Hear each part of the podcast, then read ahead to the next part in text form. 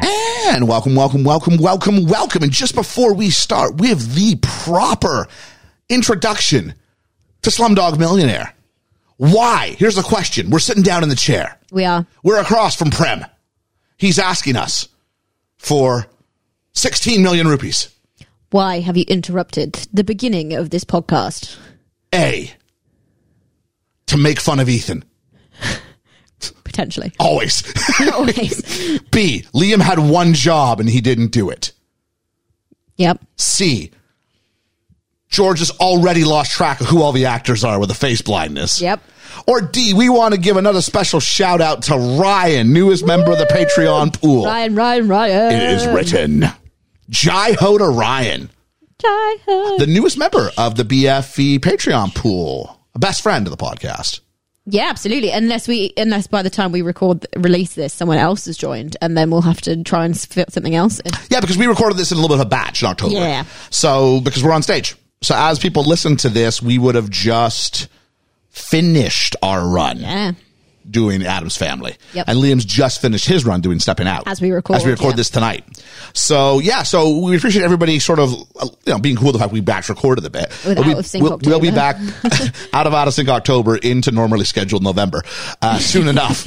but in the short term, thank you very much. But we did not after we recorded it. Ryan's Patreon membership came in. Yeah. and I went. I don't want to wait. No, we can't. I don't leave want to it. wait for out of sync October to be over. People my age will get that reference. I did not get that reference. I can't believe she didn't choose Dawson and chose Pacey. Yeah, no, that's going over my head. I want to know right now, what will it be? Dawson's Creek. oh, Yeah. Terrible show. not seen it. But you know who's not Obviously. terrible? Ryan for joining the Patreon. And if you want to be like Ryan and not be terrible, if you don't want to wait till we're done out of sync October, And if why you don't you go? want to- If you want us to have to come and just huddle around a microphone quickly And have to do like an emergency emergency. intro. You can have that power. You can you make want our to lives troll a us bit- like yeah, that, you can go troll for it. us totally. BFE dot, uh, sorry, BFE.com. If only, if We only should try. Uh. Patreon dot, I've looked. we'll talk. Patreon.com though, slash BFE. We kept it simple for you. And we want to thank Ryan and all of our Patreon backers. It's Thank always you. humbling when someone says, this has value to me. And This has value in a way that's not, monetary I don't, value, I yeah. don't just spend with my time and we always appreciate the time Yeah, gotcha. but and the all- shares and the tweets, the shares all and, the of it. tweets and the interaction, all that stuff. But we also appreciate when someone actually goes, "This has va- like monetary value." Yeah. I have a finite number of whatever in- j- currency that you have, Yep. and I wish to spend some of that to help support this thing I like and keep it going. Squids. So, with that in mind, we're going to keep this episode going and roll on to the start of Slumdog Millionaire. I, I'm enjoy, I'm enjoying I don't that. get your it's squid reference. I'm you've sorry. not- What's- you've not even questioned the fact that I just said squids. No, squids is like a universal term for one currency, isn't it? Is it? At least it is in the UK. Bitcoin. One squid. Five squids. Is that Five, big- five quid. Five Quid. squids. Yeah, it sounds like quid though. Yeah, squids. That's not universal currency. Yeah, It's but just- quid isn't actually what our money is called. Yeah, but dollars aren't bucks either, but we don't say bucks over here, do we? Schmucks. I want to thank Ryan for breaking up the podcast. Ah, Which All is right. squids. Who would be Prem and who would be who would be um, Jamal? Is this not a segment we play at the end of the podcast? Well, I just mean right now in our little back and forth. Am I the host or are you, and you're Oh, yeah, the contestant? you're the host. Oh, really? Yeah. So you're like, oh wow, all of my. Uh, you're see, Squids. we I can't believe we didn't talk about this. Let's do it now. We don't talk about this in the episode. Have you, the, the, the episode of The Office where they do uh, slum. Uh, Dunder, Slumdog Dunder Mifflin Air. and like Michael Scott's like, oh, this brings me back to my memories. I made a Slumdog reference today, though, didn't I? Did you? Was it? Or was it last night? It was last night. I don't know what it was. What was it? I can't remember. We were at the pub after rehearsal Okay. with the group, and I made a Slumdog Millionaire reference. Oh, because you got asked where Lancashire was. Oh, and I got it right Yeah, because you my got it friend right because your happened, friend my happened- childhood friend happened to move from Lancashire. So it was like, it was And I like, was like, you just Slumdog jibba, Millionaire. jibba, jibba, that. jibba, jibba, jibba, boom. Hey, what, I remember I, I said, hey, I heard it was an English kid. And I went, what's going on? He went, I got catch up on me geography. And I'm like, you got catch up on your geography? And he was saying, catch up. I got catch up on me geography. Very, very li- liver, liver puddling, right? Yeah. So there we go. A, a much longer introductory segment, but now we're going to jump in right now. Ryan, thank you so much for joining the BFE uh, with, with, with the Patreon. Um, hope you enjoy all the wackiness that's coming your way. Woo. And with that, we will now return you. I'm going to wear a yellow dress as we do a zoom in here. Dun, dun, dun, dun, dun. And And one more quick hit from me before we launch into Slumdog Millionaire. If you are listening to this on day of release, that means it's just 24 hours until the birthday of one Randall What's Your Handle Silva, one of our friends of the podcast. So for uh, from all the BFE gang, uh, Liam, Georgia, Ethan, and myself, it's a hop, hop, hop, hop, happy birthday from the BFE to the enigmatic Randall Silva. We hope it is the best of days, buddy. Happy birthday to you. Get him down, tidy him up, please, for God's sake! Sir, what if he didn't know the answers? Professors, doctors, lawyers, general knowledge wallahs never get beyond 16,000 rupees. He's on 10 million. What the hell can a slumdog possibly know? The answers.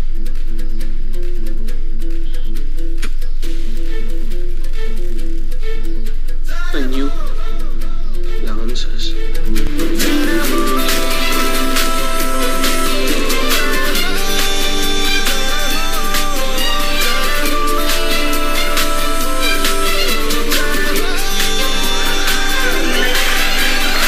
And welcome, welcome, welcome, welcome, welcome to the podcast that Jai Hose, I think what it says in the tin. It's best film ever. My name's Ian. I'm Ethan. And I'm Georgia. You did not like my Jai Ho joke, Georgia. That's because it was the second time I'd heard it. Well, we didn't, you didn't like it much the first time. I'm busy. we did have to take two runs at that, but that was okay. Uh, basically, because we were, I was determined to learn from the sound issues from a couple of days ago, and I went, nope, nope, I heard something. We're we're resetting that. so uh, this continues our timey wimey wibbly wobbly month of October. We're recording all out of sync. yes. Uh, as it sits, we recorded episode number 122 on Sunday for, for us yep. three days Yeah. ago. Um, we're now recording 125. We recorded 124, sorry, 145. So it was 142, then it was 145. We recorded 144 a week ago today, and we'll record 143 four days from now. then we're all going to take about two and a half weeks off, and then we're going to get back together for the Halloween episode, 146. Yeah. And then we're back on schedule. So uh, it'll be a bit truncated again. If you heard last week's episode on Snatch, um, which we've recorded but has not been released as of this recording, uh, you, same idea. We're going to be kind of truncated, not as many shout outs, um, not as many uh, interactive things because it's just we, we, we got some shows to put on. Yeah. So Yeah. as this comes out, I think it's going to be. I think George and I are just about to go on stage for Adam's Family. I think so. I yeah. want to think. So yeah, so I think we're probably currently, if you're listening to this on the day of release, we're probably well, you're dancing. I'm, I'm just. well, I'm, I- I'm, I'm, I'm moving. You're moving. Yeah, yeah. It's yeah. not very choreographed, but I well, it's, it's You do choreographed. some of the choreography because I said it. it's not, it's not, it's not synchronized necessarily with a lot of people. I, I do a lot of let's see where the spirit leads kind of dancing in this. There's the one big number at the start, Yeah. and then after that, it's just you just do. your- your what own do I thing. feel like moving in this moment tonight? but I'm determined it will not be static. No. which is a big movement for me from where it would have been a few years ago. Yeah, I think that's why I I come off sweating so much after my solo because I'm I'm s- moving quite a lot. In that. But I'm saying that years ago I would have just said like, no, I'll just stand in one place. Yeah, no. Can't I'll just do be that. funny. I'll just you be can't, funny. You can't do that as festival, though, can No, you? you can't do that. So there we go. So uh, if you haven't a chance, go ahead and check out our recent episodes on Snatch, Bowling for Columbine, and of Mice and Men. Woo! We haven't recorded Bowling for Columbine yet at this time, but we will. Um, we want to thank everybody for sticking with us through this Yeah. uh, timey wimey wibbly wobbly. I'm just trying to think of some sort of branding for the month. This out of sync October. That works. Out of sync October. Yeah. That totally works.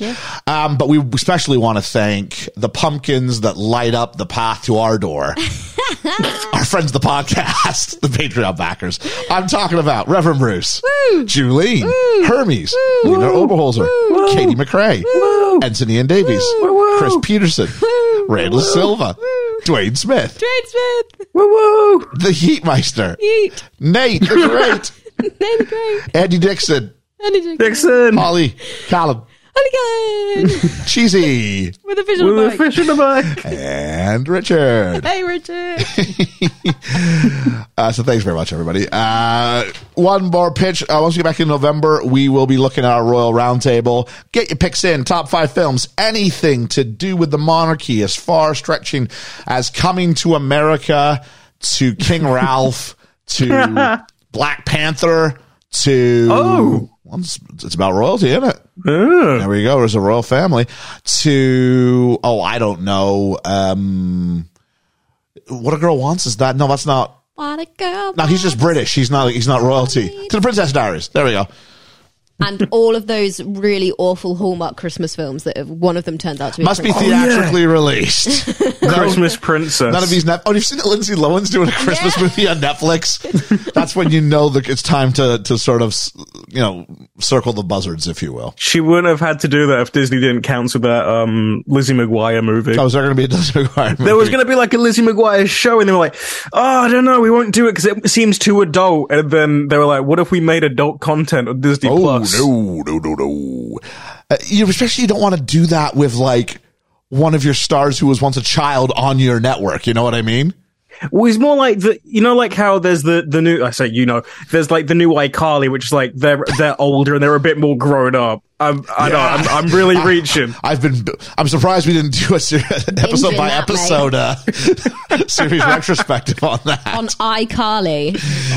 uh, I, No, heart- but like I they'll, heart they'll do like iCarly an here at best film yeah. ever. They'll do like a more mature version where they're like, oh, we could now say like crap, wow, and there's like more references to less kid stuff. They were going to do that, and then they're like, we won't do adult things. But now Disney have their own adult subsection of Disney Plus. It's very unfortunate. Yeah, yeah. Uh, tell you what else is unfortunate, and that's about that Liam's not here today. Yeah. we miss you, buddy. Uh, Ethan, can you help me out with this part though? Because hey, if you're out there, we've still got our big dream of at some point being Rotten Tomatoes certified, but we need some five star ratings, Apple or Spotify. I hear five is a magic number. Five is the magic number. That wasn't bad. Hey, Almost just I'm the coming actually for your listens job. sometimes. you got to fight Carlo for that because Carlo's Yeah. also coming for his job. What was that? So it's almost as if he actually listens sometimes. It is, but you know, you know that's the case. Um, why are we doing this? That's Ethan's pick. Question yeah, my mark? pick. Ethan, why don't you go ahead and tell us why you picked this film? Um, I I wanted to do this film for a while. I don't think we've done a Danny Boyle film yet, and he has like a. We talk about his films a lot, Okay. so I, I thought we might as well start with the one that I think most people know, and it's like sort of I'd say the most popular one, and then also it's Slumdog Millionaire. Like it's a really fun one. Okay, interesting. Uh, Sorry, We'll I talk was about that. focusing on the sound of your can opening. Oh, I were couldn't, you? I couldn't- Yeah, were you? my brain went, ooh, can. um, so, as Ethan said, this was directed by Danny Boyle. Ethan thinks it's the first film of his we've done. Uh, Is it? I'd like to No. tell you that Danny Boyle has directed Shallow Grave, The Beach, Yesterday, and a little film we call Trainspotting. Ugh. Oh, I forgot. I wasn't there for that. Are we Oh, not there But for that? somehow I forgot about that. Charger, were you there for that? Oh, I wish I wasn't. Um, does that surprise you to hear now that this was the same guy?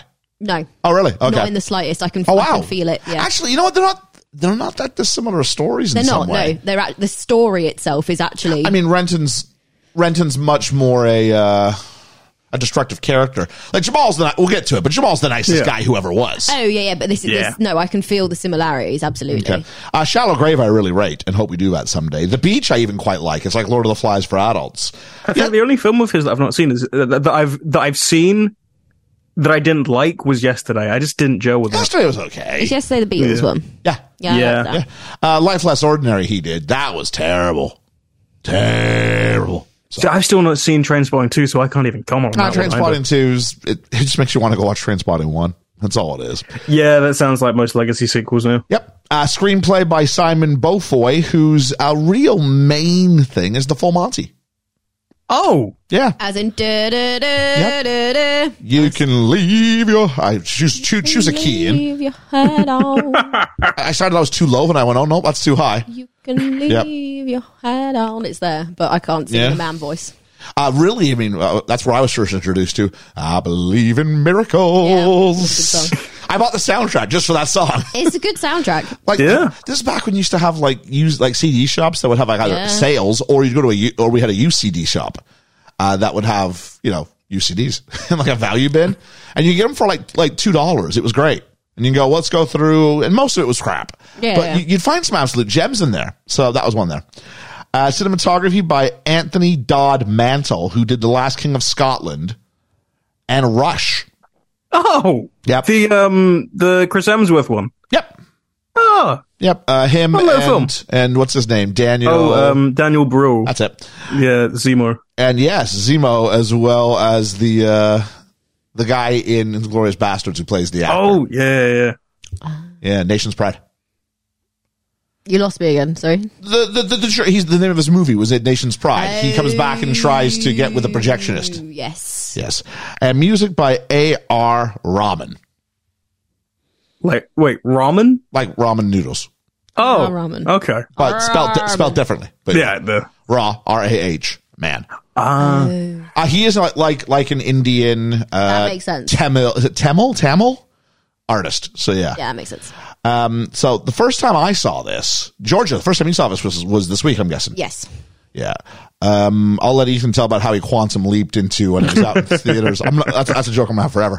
Uh, I know he was actually alive for this one, he was. yeah. He I was around. but uh, He was, but the level of insight he's going to say he brought to it when he was uh, seven. a Yeah. seven year old is going to be insane.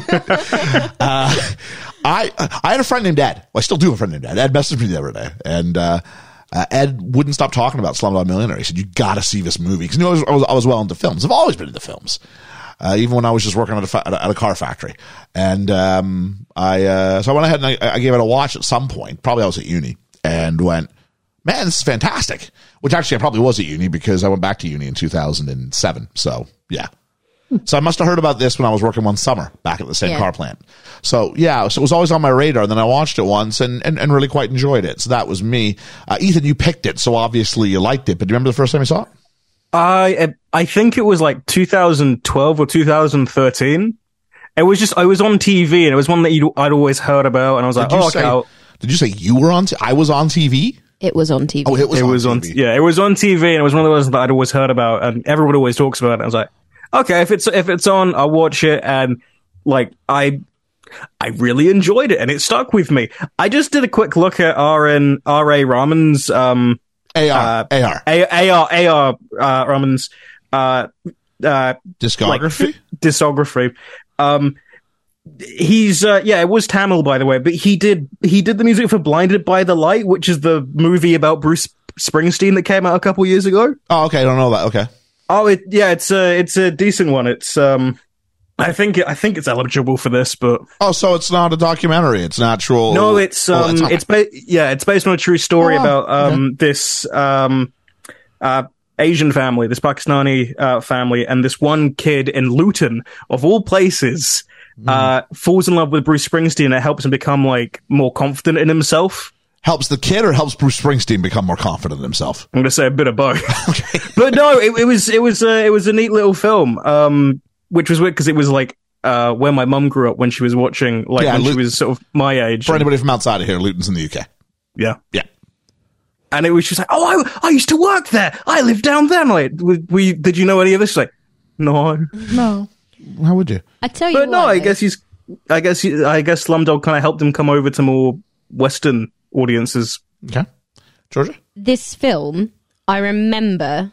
See, I wasn't very old when it came out, but I'm old enough to remember that it made a massive splash on things like posters and stuff, even over here, like in, in where, like in Kings Lynn, on one of the roundabouts. I remember there specifically being a massive one of those like boards, Really? the big billboards. Yeah, was, big was- billboards. was Slumdog Millionaire. Oh, very cool. Yeah, Um, I'm going to sort of play, I don't know, my expert card on this one for two reasons. go for it. The first being that uh, I teach this film. Oh, Yeah, I get to teach this film at um, GCSE level. So we learn about narrative structure, and this is the film that teaches us about Yeah, about that makes sense. you know the order or how you pace out a film. The second one, because to quote Ethan in a segue I wasn't necessarily expecting to find, I was on TV. and if you listen, Ethan, I do apologize, but because it's I, I can't get onto the onto the road. But for anybody listening, I've got 15 seconds here.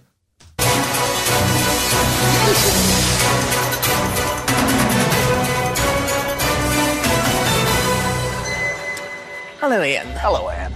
Well, you did get a film question wrong, but in fairness, it was a rubbish film, so you're probably quite good at Fifty Shades of Grey isn't exactly on the syllabus. No. No, thank you.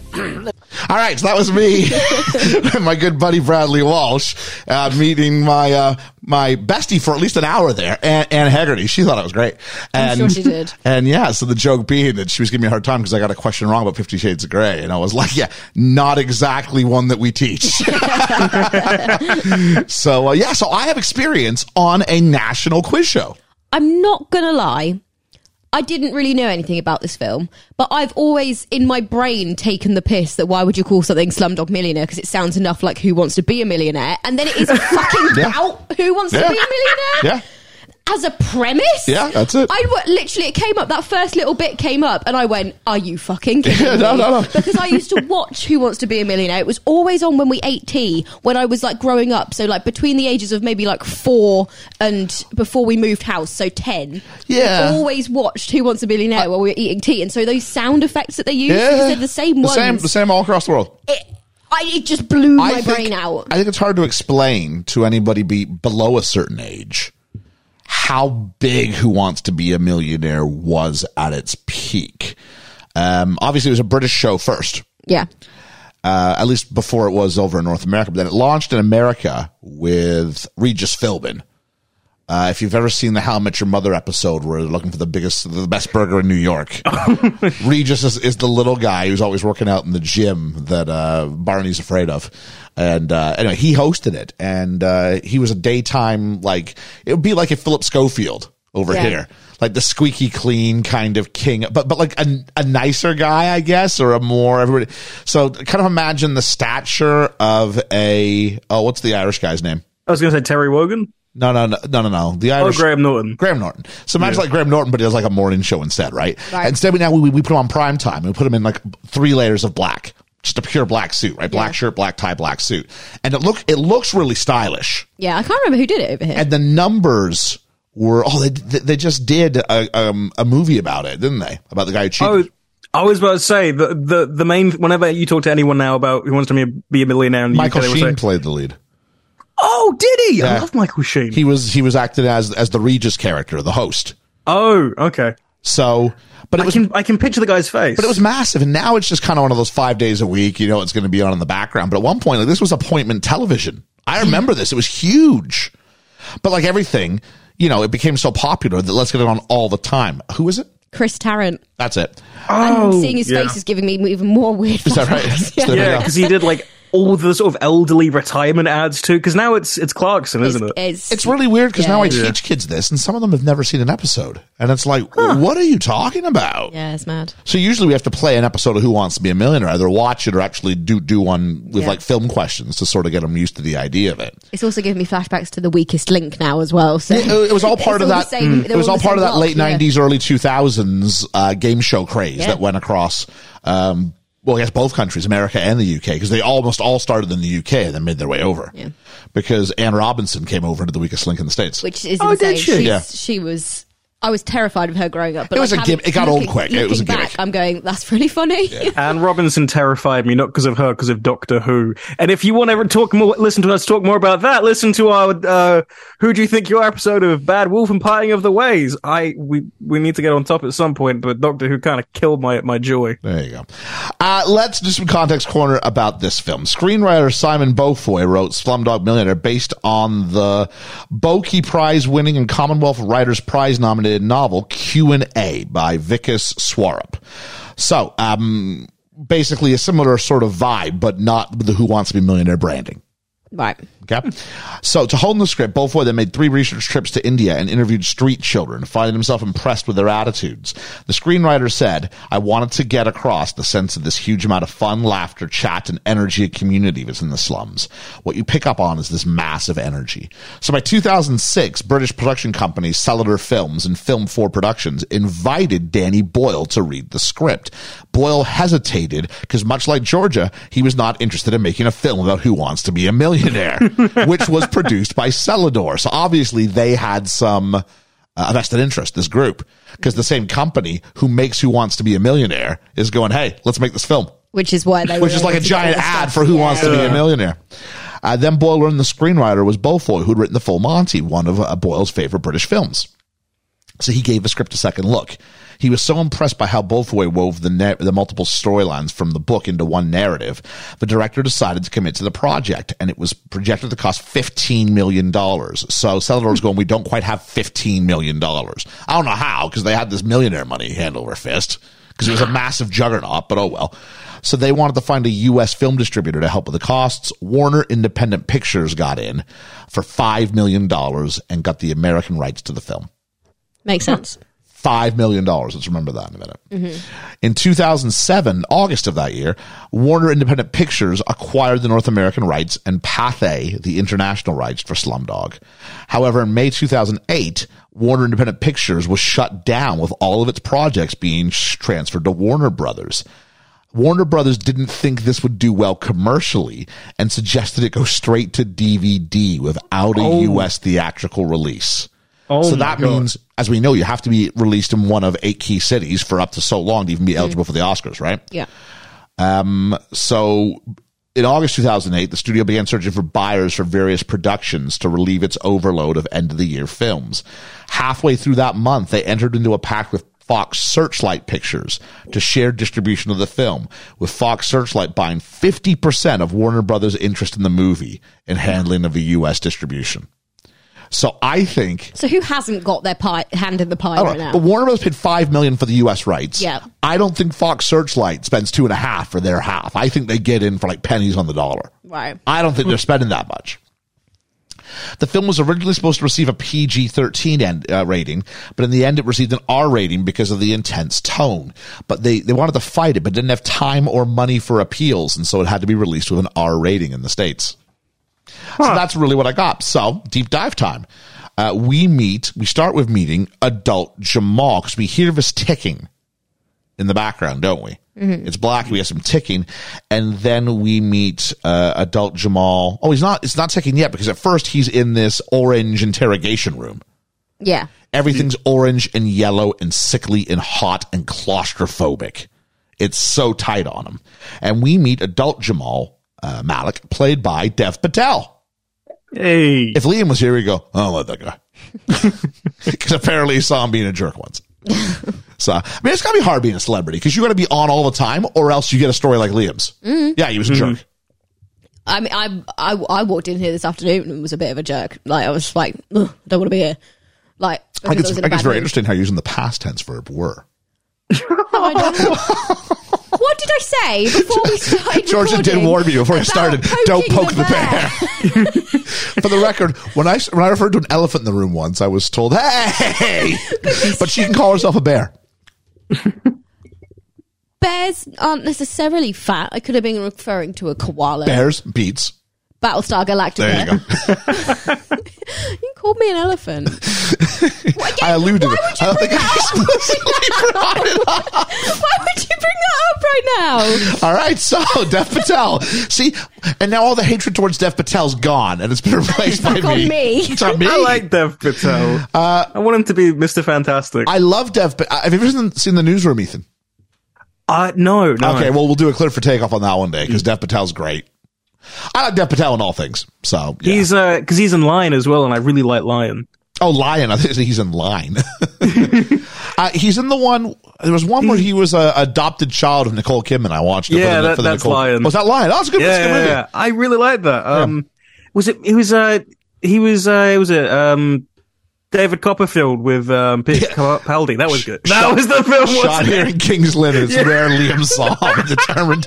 Like we learned in the uh We learned in the Of Mice and Men episode that Liam can develop a grudge for the most bizarre of reasons. I was shocked at that one. Me too. That one got me. when I asked, what do you have against him out of all the things I was, I told people at work the next day about that. I wasn't expecting that one. I, th- I was conf- getting him confused with the reason he didn't like Deb Patel. yeah. I was. You yeah, know, my fa- that one got My me. favorite thing is David Copperfield was maybe where I went, oh, Dev Patel would be really good as like Reed Richards, Mr. Fantastic, because he like he can kind of play a bit of a prick, and then Liam to that went. oh yeah, he's perfect then. Uh, so, um, Boyle considered hundreds of young male actors, and he found that Indian film leads were generally strong, handsome hero types, which wasn't what he was going for. He wanted someone a bit more of an underdog. So Boyle's daughter, Slumdog Yeah. underdog millionaire. so Boyle's daughter, uh, pointed uh, Dev Patel out from his role in the British television ensemble drama Skins, which I've never seen. I've never watched it. No, it's not my sort of But thing. when I first got over here, there were ads for it all over the place. I'm like, oh, it's the guy from the newsroom and it's the guy from Slumdog. Cool. So we said it's hot, it's orange, it's yellow, it's close, and we get a Chiron, Mumbai, 2006. Jamal Malik is one question away from winning 20 million rupees. How did he do it? He cheated. He's lucky. He's a genius. It is written. Now, if you've ever seen a film, I think we can all infer what the answer ever was going seen to a film. be. I mean, even if the one of the other answers is right, it's a film, so it's it's been written. Yeah, it's been written. what sounds the most like it belongs on a movie poster? I know. I know. Uh, Here we are. I'll go with that one. And so we get the ticking of the clock. And if you've ever seen like an episode of Who Wants to Be a Millionaire, the set looks the same. Yep. The sound Yeah. effects are the same. The way the spotlights travel are the same. Yep. And so the host introduces Jamal. You can hear, so they always got the audio from one scene combined with the video and audio from another scene because we hear the host doing his big introduction for Jamal while at the same time he's going, Are you ready? As the spotlight goes on, he goes, Yeah.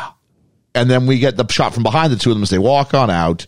Jamal Malik from Mumbai going to play Who Wants to Be a Millionaire. And unlike the other part of it, it's blue, it's cold, it's a it's clean, but it's fake. Right? Yeah. Yeah. It's sanitized.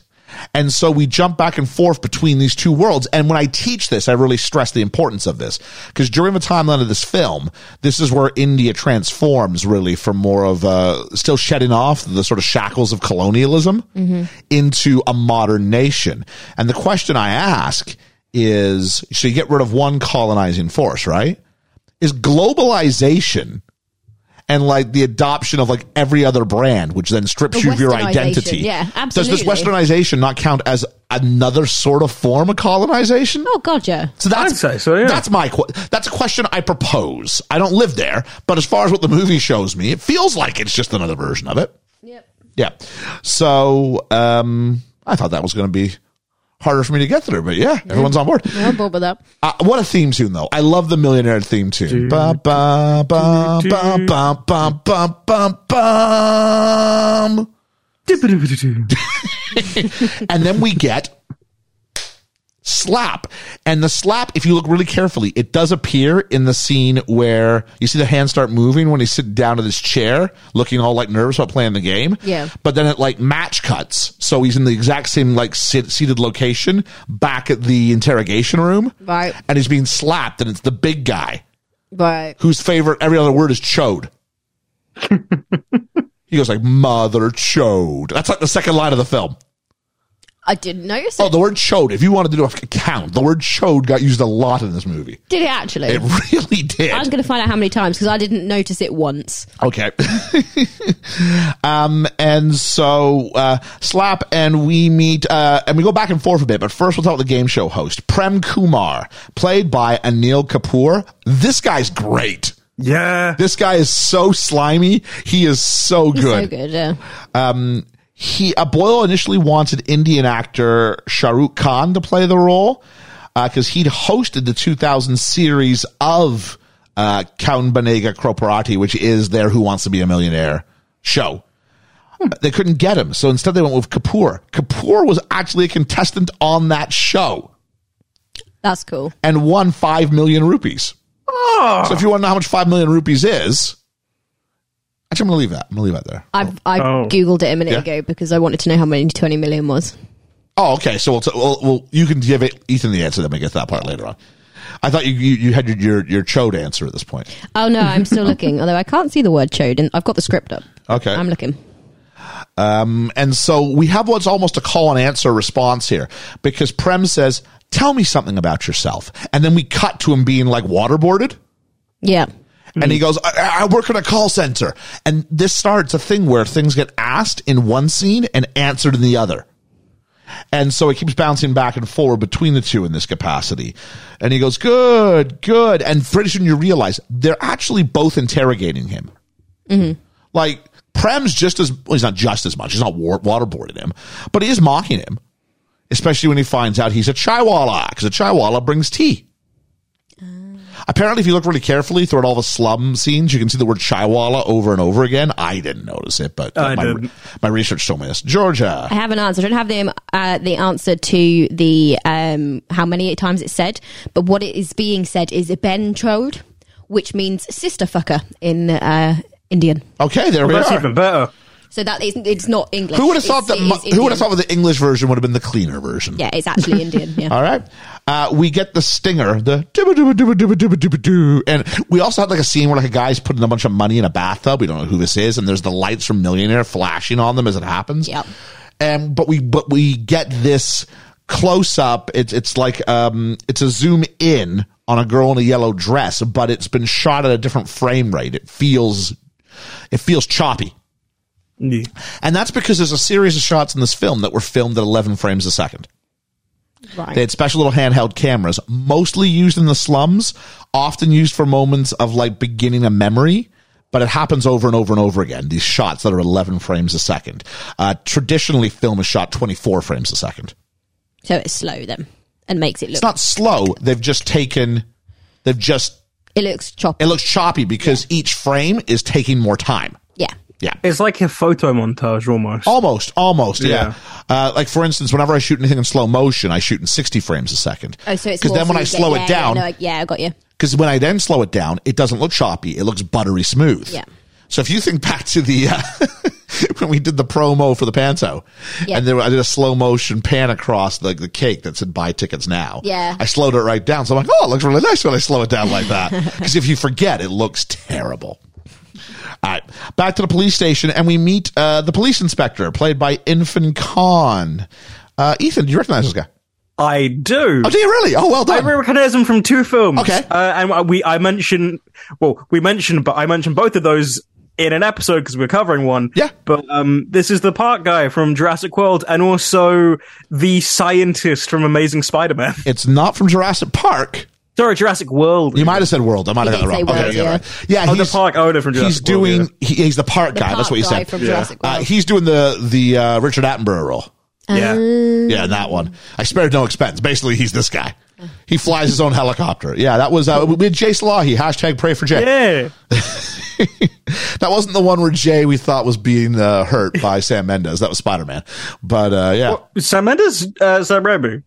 Sam Raimi. Sorry, Sam Raimi. Apologies, Mr. Mendes. I've been teaching a lot of Mendes. Who's Sam Mendes? Sam Mendes does Skyfall.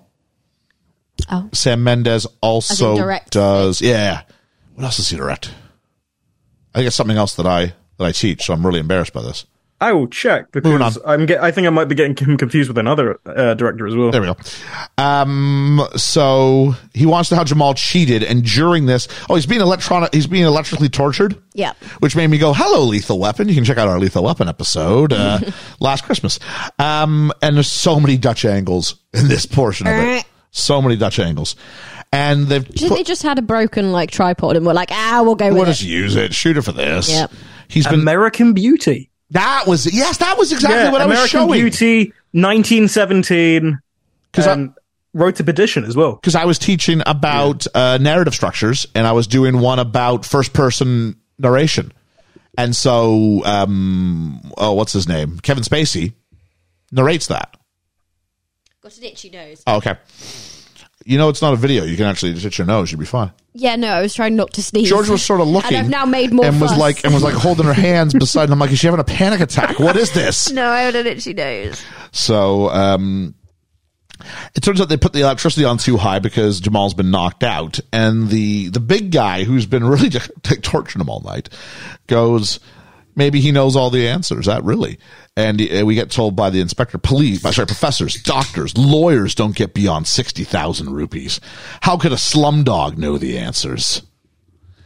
And uh, this might be a point to bring up. When viewers objected to the term slumdog as racist sounding, director Danny Boyle explained it wasn't. The word is a combination of Jamal's twin standings as a slum dweller and an underdog. Now, it always goes badly when a white person has to explain how what they're doing is not racist. Yeah. Yeah. Uh. Just, just saying. This film was not without controversy. In fact, far, far from it. I did find a review that was from um, the Indian Express. I, I, bet believe. you it was not good. No, I think it's one of the ones that is all right. Oh, okay. So I'll read that at the end. So uh, we cut to a cricket game and we meet the youngest Jamal, played by Ayush Mahesh Kadekar. Sorry if I'm getting some of these pronunciations a bit off. Uh, Danny Boyle, when he paid the child actors, he put the money in a trust to be released to them upon completion of their grade school, which happens, I guess, similar to this country at 16 years of age. Mm-hmm. The production company then set up for an auto rickshaw driver to hit the kids to school every day until they're 16. Oh, that's That's nice because Yeah. it encourages them to stay in school. yeah, yeah, Yeah. I hope they got some immediate payout though. I don't know the answer to that. Meet youngest Salim as well, played by Azaruddin Muhammad Ismail. And uh, I I don't know. I think for the most part, I mean, the kids are cute. The kid who played Salim at this age is great. Yeah. Yeah. He yells at Jamal for dropping a sitter because they're playing cricket on like a runway of an airport, like a landing strip. Yeah. Because it would be the only, it would be flat, wouldn't it? Yeah. Yeah. Uh, Jamal. Flat and kept clear. Yeah. Jamal is wearing white. Samal, uh, S- Salim is wearing black. Yep.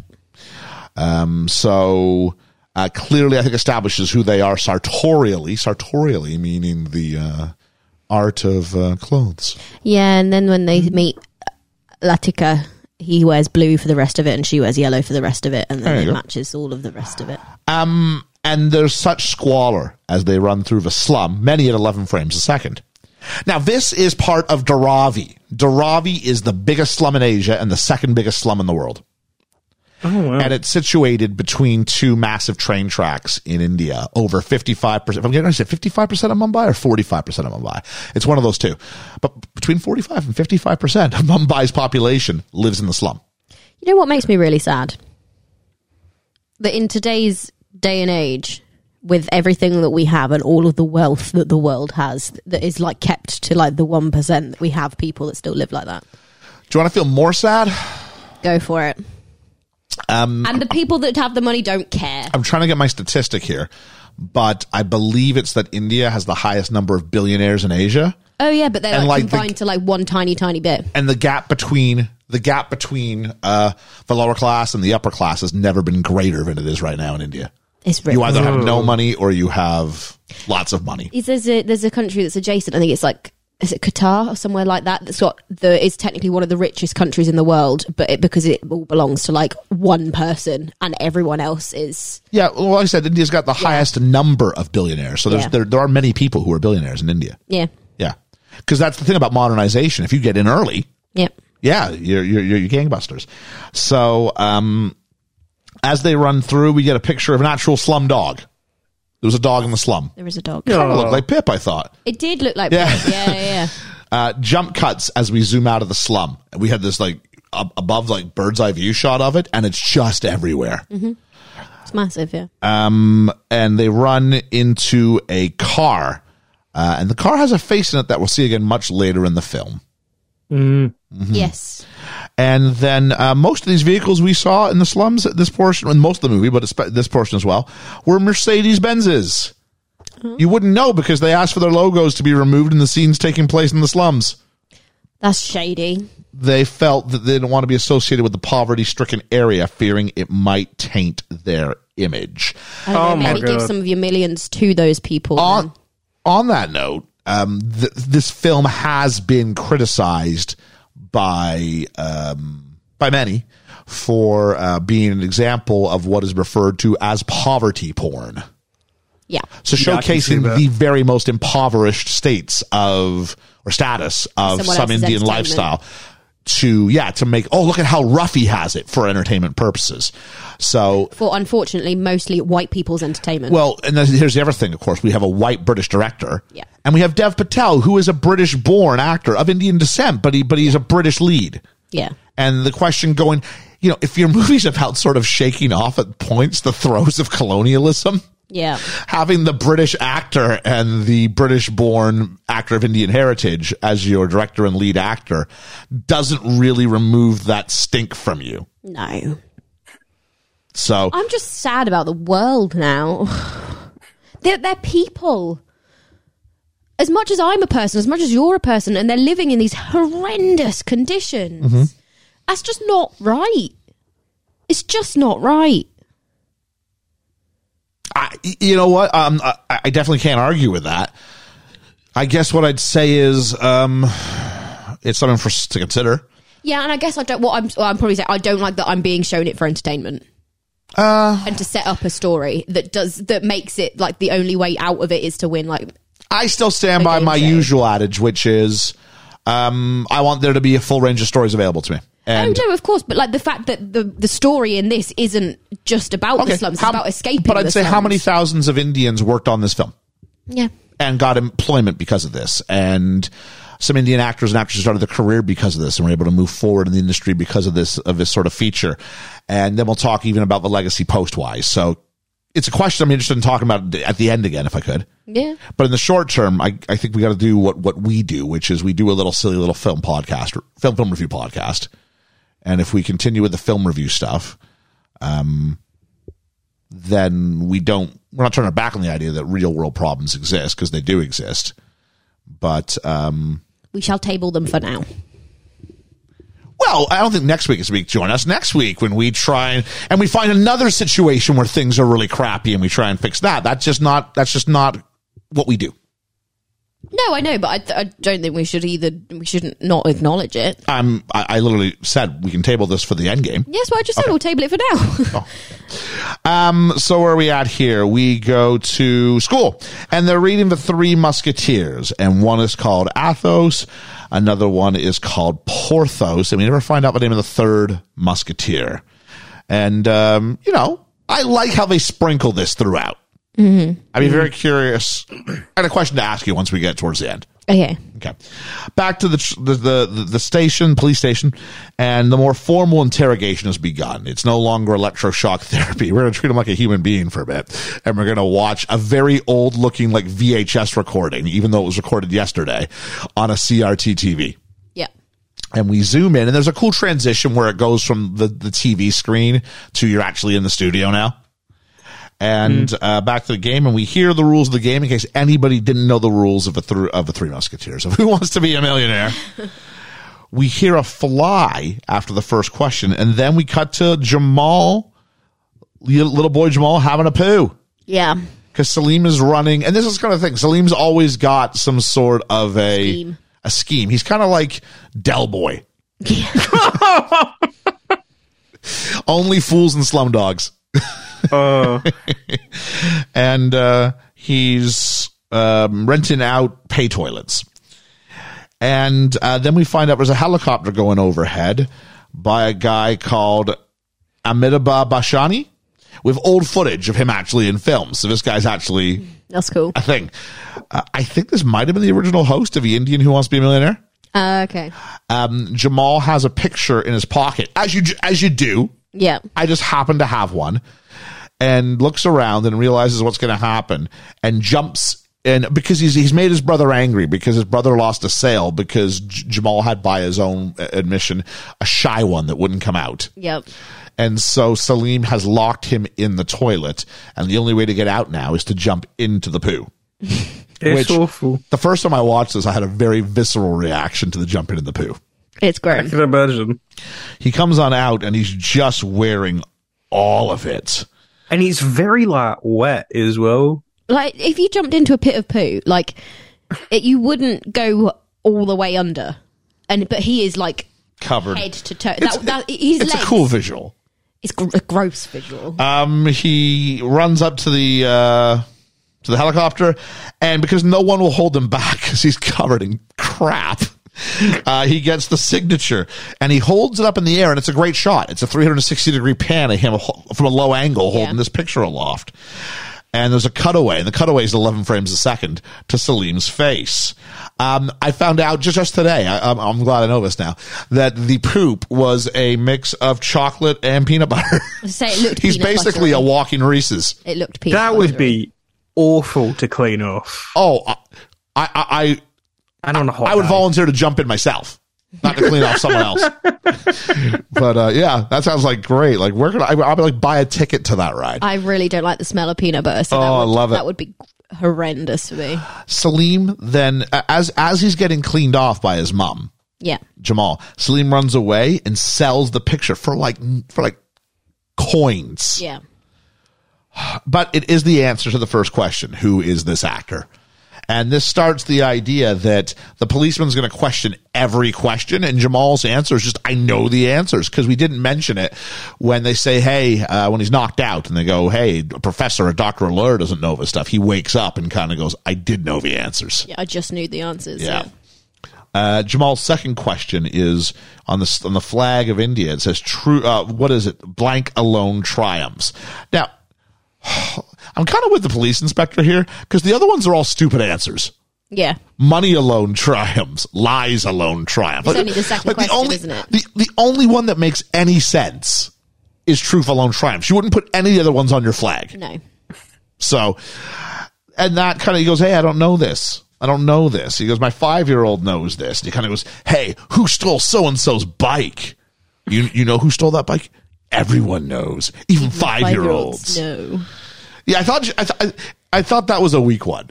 Yeah, he, like he Yeah. came across as like a bit of an asshole there, and I'm like, Yeah. are you not our protagonist? Like, come on. I'm like, if you've if you've been a slumdog but begging for money, you've probably spent a lot of time looking at actual notes. yeah. that you probably would have seen this. It needed to be a bit. I know they wanted it to be the easy question that you, you slip up on, but I don't think that was a good enough one there. Uh, third question: What is Rama holding in his right hand? And we go to Mum doing some laundry, and we saw Mum very briefly early on because she's the one who like uh, tells the cop, "It's okay, brother. I'll punish these two. Yeah. And the cop screams in frustration as he walks away.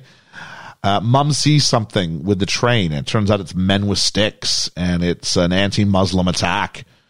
Um, one, and this is true of the religious makeup of the city. There were two major religions, and um, one has a stick and hits Jamal and Salim's mum square in the face. Yep. I mean, they torch the place, and then they stop torching the place and start torching people. Yep. Hard scene Yeah. hard Yeah. scene, and Jamal and Salim turn a corner and run into a boy dressed up as Rama. Yeah. I'm very curious how this isn't some sort of weird form of blasphemy. Because not all religions have a, a aren't allowed to depict their gods. I guess. Um, the police couldn't In care. fact, I think in Hinduism it's actively encouraged. Okay. Yeah. The police couldn't care less as this because the boys are like, there's something going on. The police are like, leave, leave. And there's a man literally lit on fire running by and they're like, leave. And I never noticed Lakita is with them here. She's in the background following. Uh, I, keep on. I've seen this film like 15 times and I only noticed today. So, um, I w- and then so Jamal says to the policeman, I wake up every morning. This is the policeman in, in, Yeah. in the prime timeline. I wake up every morning wishing I didn't know the answer to that question. And we cut to him in the studio and he's just like heartbroken. You can see it all over his face. And he answers the question and he gets it right. And then they go to like a little mini commercial break and Prem, the host, leans over and says, take the money and run. You're not going to get the next one and we go back to childhood and uh, this is i should mention this like the the structure of this film is really clever because each question opens up like a chapter Yeah. so this is what we call an episodic narrative structure it is linear well it's not linear 'cause we bounce back and forwards although all the the flashbacks do tend to happen in a linear order Yeah. the fact that we're jumping backwards and forwards in these self-contained little little moments is what we call an episodic narrative structure It is handy that the uh, the questions were asked in the same order as he grew up in. what are the odds that it would be the order he Isn't grew up that in? madness, isn't it? Like there wasn't a question about like a, a gun. At, like There this wasn't point. a question about like what he did last week first. No, no, no. It was You know, all, you it know was all when the in easy order. questions might might actually have shown up. Yeah, It's no, always all like in non. order. It's almost like non-stop in media res. Like you get Yeah. to the point, it's like, okay, now we're gonna go back to explain. This is how I got into this crazy situation. You're not wrong. um, and so uh, th- this girl was still following them. You can see in a couple of different places. They finally the boys get into like a shipping container, and Jamal's like, "We should invite her in." And I, I really have a hard time understanding why Salim is so e- like Salim's just evil. Yeah, He's like, there's the good son and the bad son. He's just the bad son. That's all he is. Um, Salim reminds us we don't know the name of the third musketeer, in case you needed to know that for later. Jamal can't sleep, and he asks Salim, and Salim doesn't respond, but w- Salim's facing us. Yeah. And so we see Salim's eyes are open, but obviously he can't bring himself to say that he can't sleep. Yeah. Yeah. And so I said they invite the girl in. That's not accurate. Jamal, Jamal invites the does. girl in. And we meet the youngest Latika, played by Rubina Ali. She was fun. I enjoyed the, the dynamic between Mm-hmm. her and because this is actually the version of Latika that spends the most time with Jamal Yeah. in the film. Yeah. And so the next question is the song Darshan Du Ganshyam. I do apologize for that. Was written by which famous Indian poet? And we go to like a garbage dump at 11 frames a second. And Latika is wearing her yellow dress, which we saw a yellow dress on the girl earlier. So if you hadn't clued in by now, I'm imagining people were going, Oh, it's her Yeah. and she's literally on top of this like mountain of garbage and it's like princess latika and i had this sort of um the soundbite from the princess bride being like bow bow to the queen of muck bow to the queen of garbage if i was doing like the honest trailer for this this would have been like the outro takes there i was like boo i was it wasn't bow it was boo boo, to the queen of muck um, and an orphanage bus pulls up. And in case you weren't sure about what the, the people inside would be like, they come out and it's like a low angle as like some haze goes by. And it's also a bit of a Dutch tilt. And uh, two men get out. And then he goes up to the tent where our three people are uh, staying. And we get a point of view shot of a stylish man in sunglasses. And my, my class always loved to quote this by going, hello. That's what he, hello. and he's very stylish and he's good looking and he smiles like a bit of a Cheshire cat. Yep. And then he gives them, you know, cause he also like caresses the ankle to wake him up and it feels a Yeah. little too familiar. And this is Mammon played by Ankur Vikal, who for my money is the best villain in the movie. He's horrifying. He is. Uh, and he gives them. It's clearly a Coca Cola. Yeah. Don't call it a Coca Cola, even though it's got the right shaped bottles and the red labels that have clearly had the actual like graphics removed because they probably don't want their product associated with this guy. I thought I thought I saw a Coca Cola thing, I- but obviously yeah, I not. look. It, but it's, it's that's the thing. Everything's so well done. Yeah, you, you yeah. think it's, but is a Coke what they need on that hot day? I don't know. It's definitely what they want. Yeah. And this is the problem with Mammon. He gives you, you know what this is? This is the scene from Pinocchio where they steal Pinocchio. I was about to say Yeah. he's the cat. Yeah. Um, on the bus, and the kids are up against the windows, but the windows have all these like rails, so it looks like bars. It Mm. looks like they're prisoners. It's some great foreshadowing. And then we find out as they're eating, and they're like, "Oh, this guy, was- this guy's like great." And it's like we're not allowed to talk to the other children, though. And I'm like, "Wait, what?"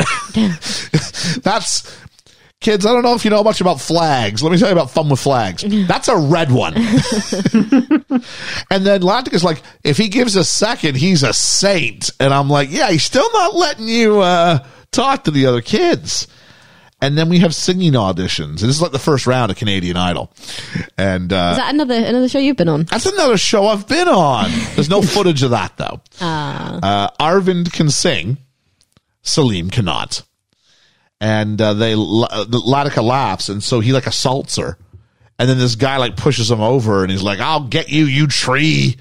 And Mamon's like, "I think you found your dog." And this kind of becomes who uh, Salim ends up being for most of the movie. He's some Yeah. other guy's henchman number two.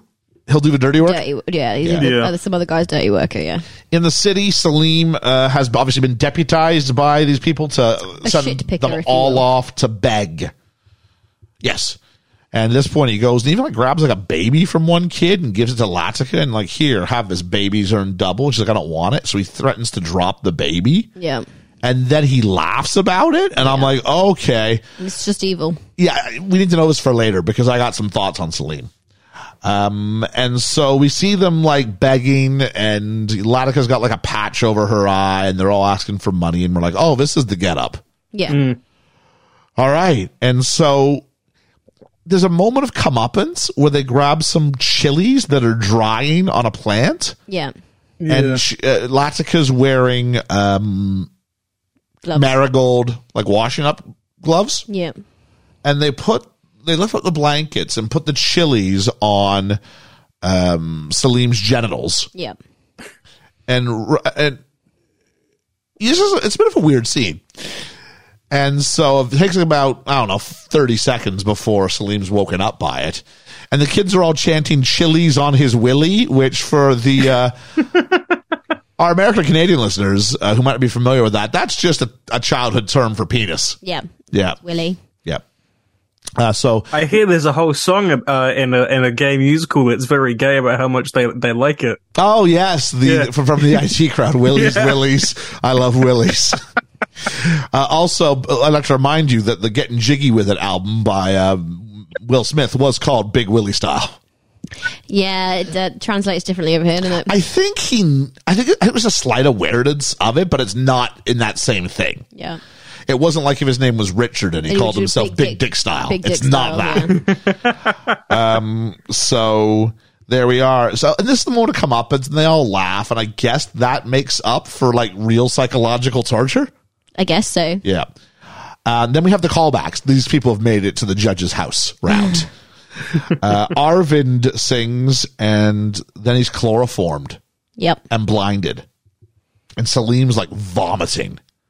And I think this is what they went with, like Salim. Like he's a terrible human being, Yeah. but at times he's got a limit, and I'm like, that's not really enough. because also he just is, becomes terrible with no. He's just a terrible child, okay? But like, not even just a terrible child. Like, he is a terrible human being as a child, and it feels a bit too extreme that he's still a child. On a and few thinks occasions, like he this. uses words like "I'm the eldest," and if it was this like misguided sense of "I've got to be the man," okay, I guess, but we needed It's something. not set up. No. I think Yeah. you've got the ability where you've got a narrator Yeah. because you've got the that's what the police interrogation Yeah, scene is yeah. for. It allows some narration, and he could have said he was never. The, you've written his life story. Why not write Dad walking out of the family But also, like, it and how felt- it did something to Salim? it felt like when they wrote the script for this bit that they made they envisaged him older or something because Mm. the words he's saying and the way he's saying these things don't feel like they line up with the age of the child saying them. And you can clearly have like a product of your environment and all that, but it's it kind of happens before we even get a, a chance Like because his first action is is fucking over um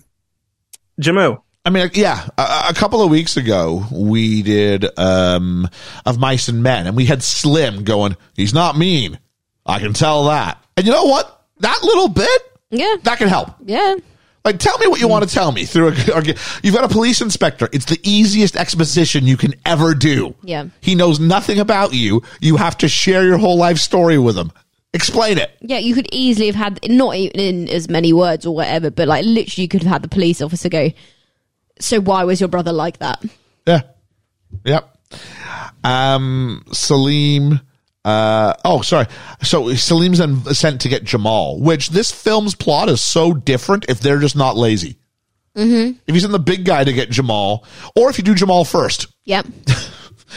Um, and he goes, listen, kid, it's decision time. What do you want? The life of a slumdog or of a man? A real man. A real man, a gunfighter. And I'm like, what? That's the two options, is it? Okay, cool. Then we cut to Jamal, who's t- telling Latika, I hope Mammon likes my singing because then I'll be professional. And he expresses some sort of romantic interest in Latika where he's like, then you'll dance with me, right? Come on, dance with me. And it's the first time we get the idea that it's not just like some sort of friendship that he's sweet on her a bit. Yeah. and uh, he's talking about Harbor Road, which I'm guessing is some expensive place to live in in Bombay. Um, and he goes, he gets hauled off by uh, Salim, and then Salim he's telling uh, is told by Jamal, "This is it, brother, the good life. Here we come." And of course, we're deepened in dramatic irony. Yeah. And we're like, wow, Salim's been a complete asshat to this point. It, surely this is too far, right? And then um, before he starts singing, he asks for 50 rupees before he goes any further, which is like, you're like, oh, you're so going to get chloroformed for this. Yeah. But he plays along and he laughs and he gives him his money. And like little, I think the youngest version of, I think he gets less confident the more he ages. Yeah. Because this kid's all charm. Yeah, yeah, absolutely. Um, and Salim is asked to chloroform his brother again.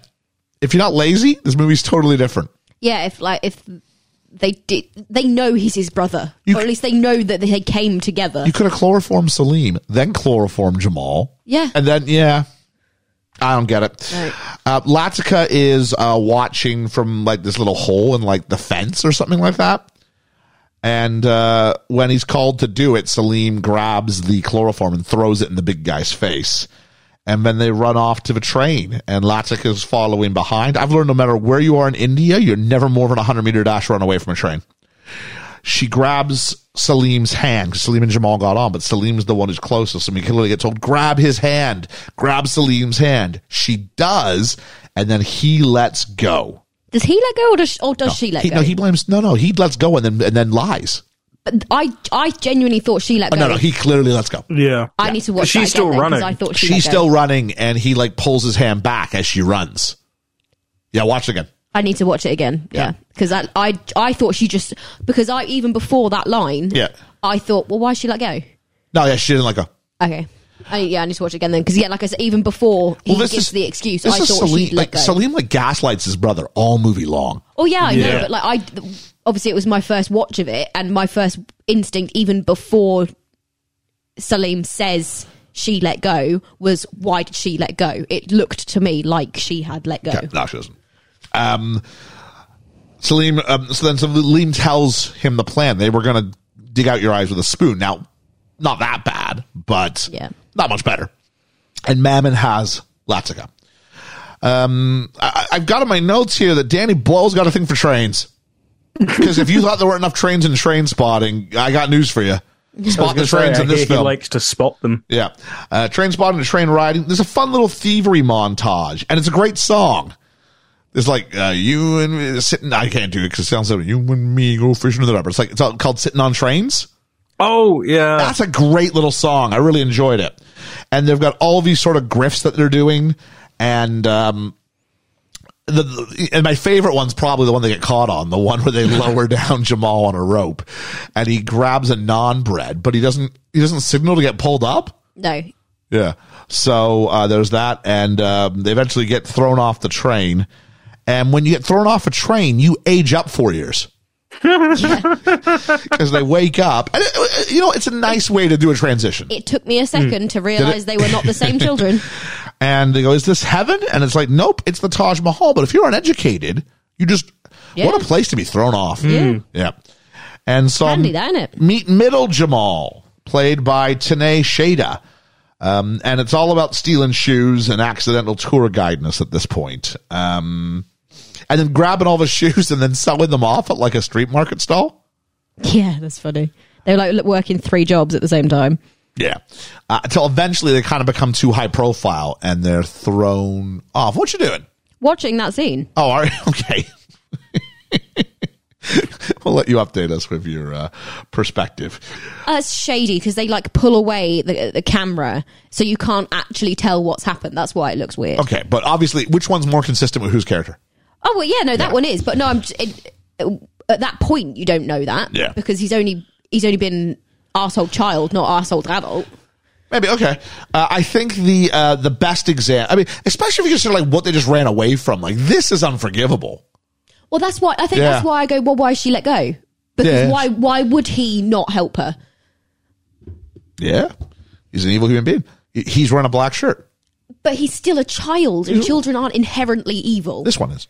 But they're not though. That's uh, that is a big issue I've got with that. Children aren't inherently Um, you- evil. and you've- You've, not given me reason. You've never seen The Good Son starring Macaulay Culkin. I was about to say that. yeah. what a piece of shit. Some- some kid- hey, he, he wears black. That's the one with Elijah Wood too. yeah, isn't it is. It's a great. You know what? It's not. I really think it's a really good movie.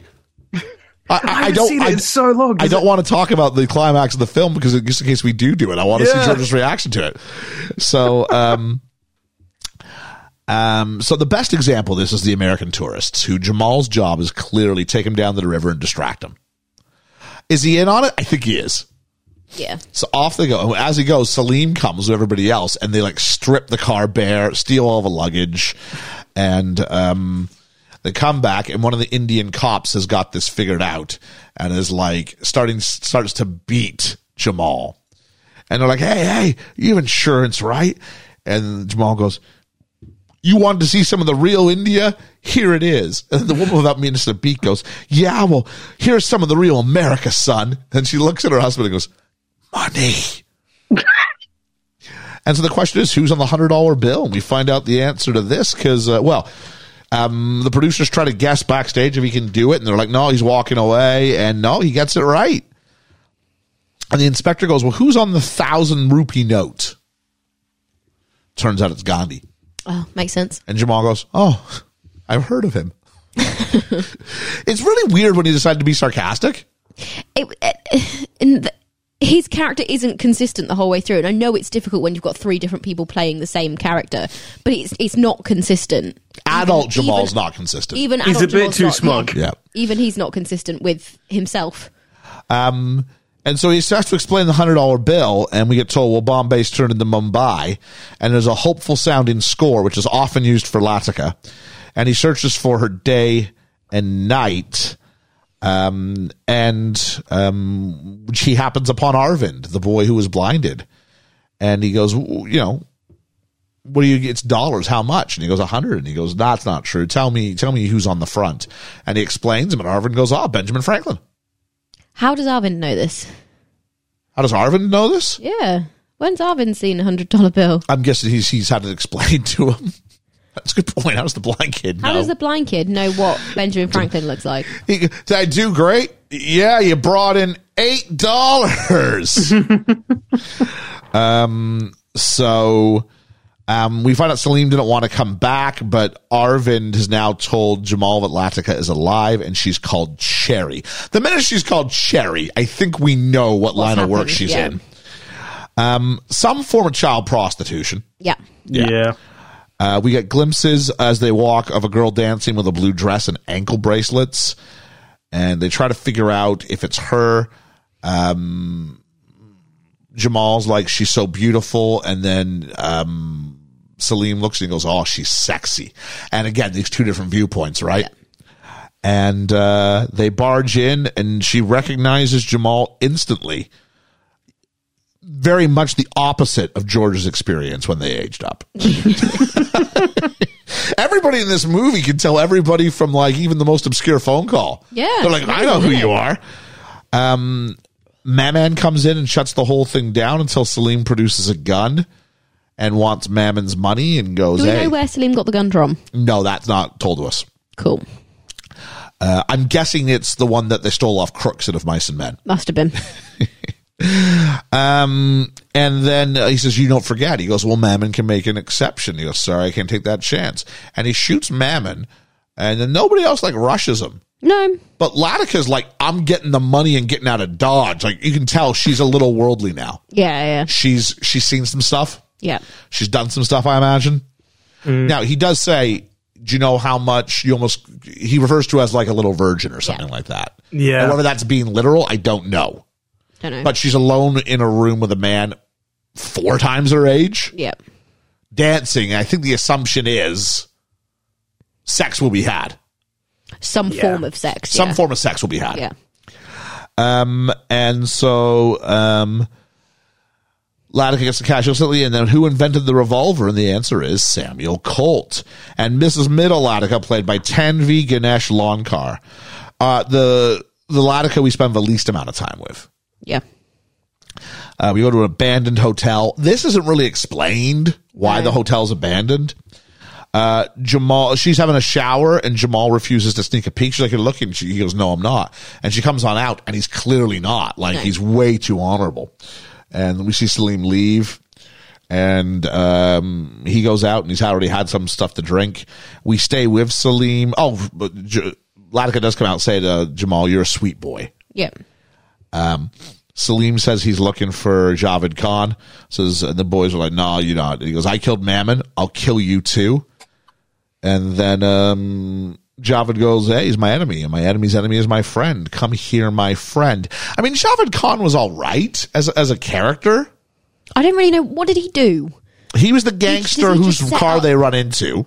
And he just set sets up Salim for like the rest of the film. He he, he orders Salim to do bad things. He doesn't do Yeah. the bad things himself. Yeah, yeah. So Yeah. he's but he doesn't really do anything, does he? Well, he's like a property developer now and all that stuff. No, I mean the, the guy, not Salim. No, no, I'm, Salim's not a property developer. Javed Khan is the property developer. When is that? When does that come up? He's just like the underling. He, when when he's well, we'll we'll talk about it, but when he shows them like how the city's changed, he goes, "All of this is Javed Heights." Javed being Javed Khan. Ah, okay. Yeah, I struggle. I struggled with the names in this because they s- didn't use them very much, and obviously because they're not names I'm used to hearing, I didn't pick them up, so I don't really know who's who.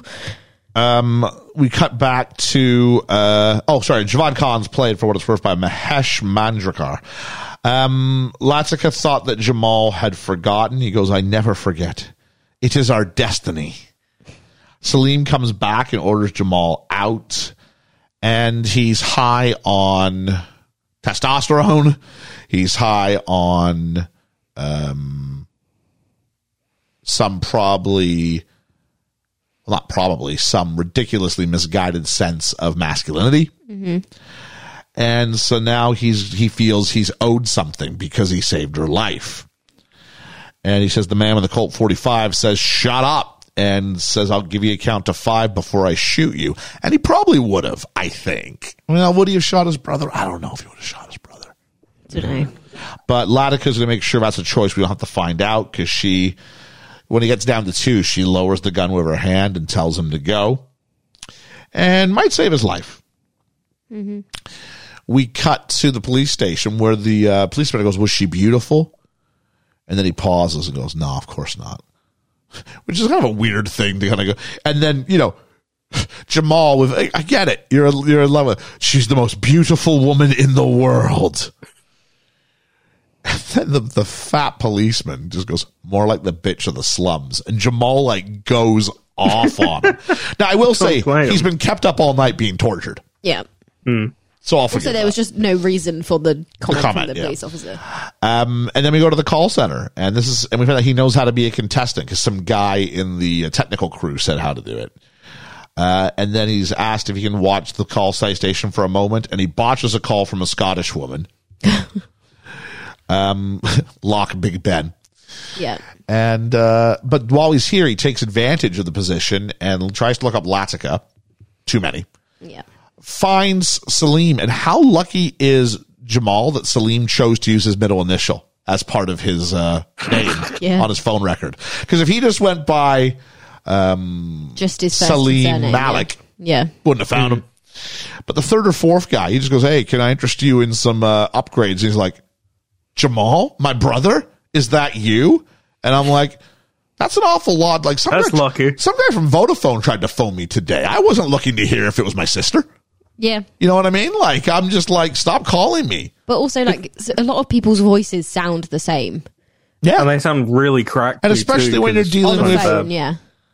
Yeah, I don't know. Um, so then we have uh, oh, we also find out at this point this that Cam- Cambridge Circus is in London, and there's some good logic. We see he's bright. Yeah. He says there's an Oxford circus in London. Oxford and Cambridge both have that big rowing race, so maybe it would stand to reason that Cambridge would also be in London. Yeah. Yeah. Uh, the brothers reunite, and we meet adult Salim, played by Madhur Mittal. Uh, the cage, we start off with a shot of his hand holding onto the cage of this industrial elevator. Again, it looks like a prison, like he's been trapped, like he's been caged. I mean, he was caged literally, but you know what I mean. Yeah. Uh, and they're on a high rise, and underneath at the bottom is the slum. And if you look carefully, Jamal's looking at the slum, Salim's looking up at the high rises.